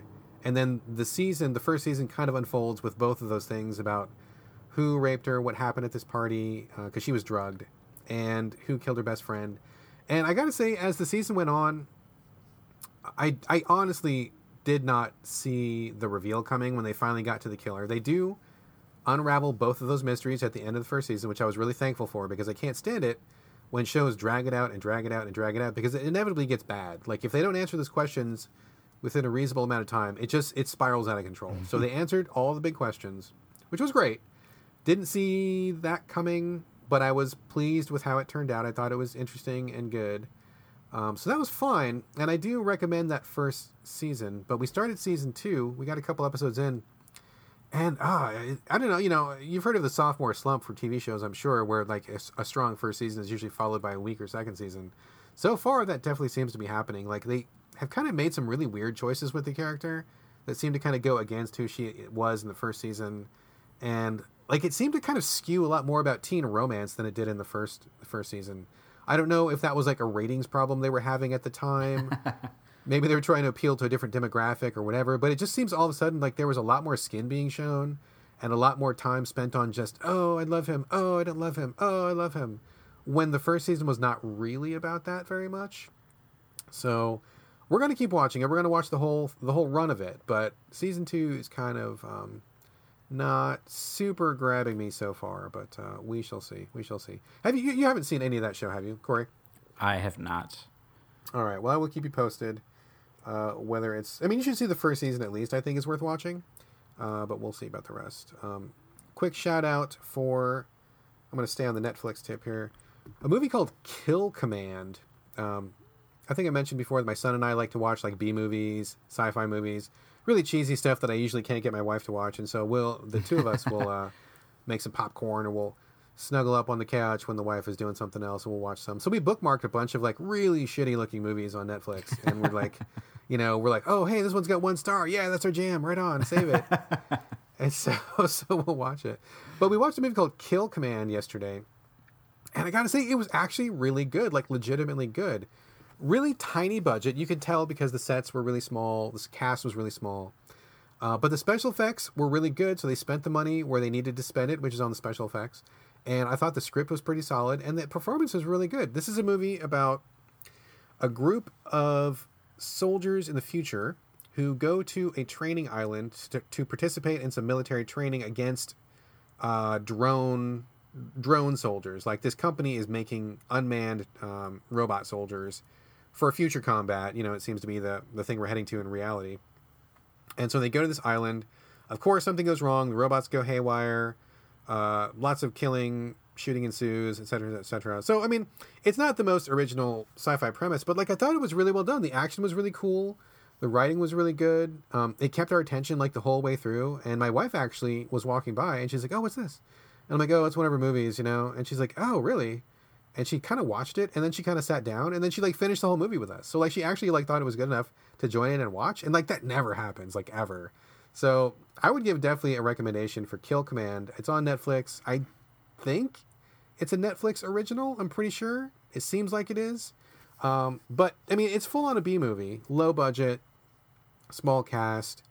Um, you know, don't expect like a giant blockbuster, but for what it is, I thought it was really good. Like it was genuinely good. It wasn't it wasn't so bad it's good. It was just like it was just legit good. Like it was a really good movie. So if you like things like um, Predator, or Terminator or Aliens. It's definitely in that vibe. Like it kind of cribs a few vibes from all those things. Uh, but I thought it was really well done and just it was definitely worth watching. It kept kept our attention all the way through. So definitely um, check out Kill Command if you swing that way on Netflix. So uh, I think I'm gonna call it good there.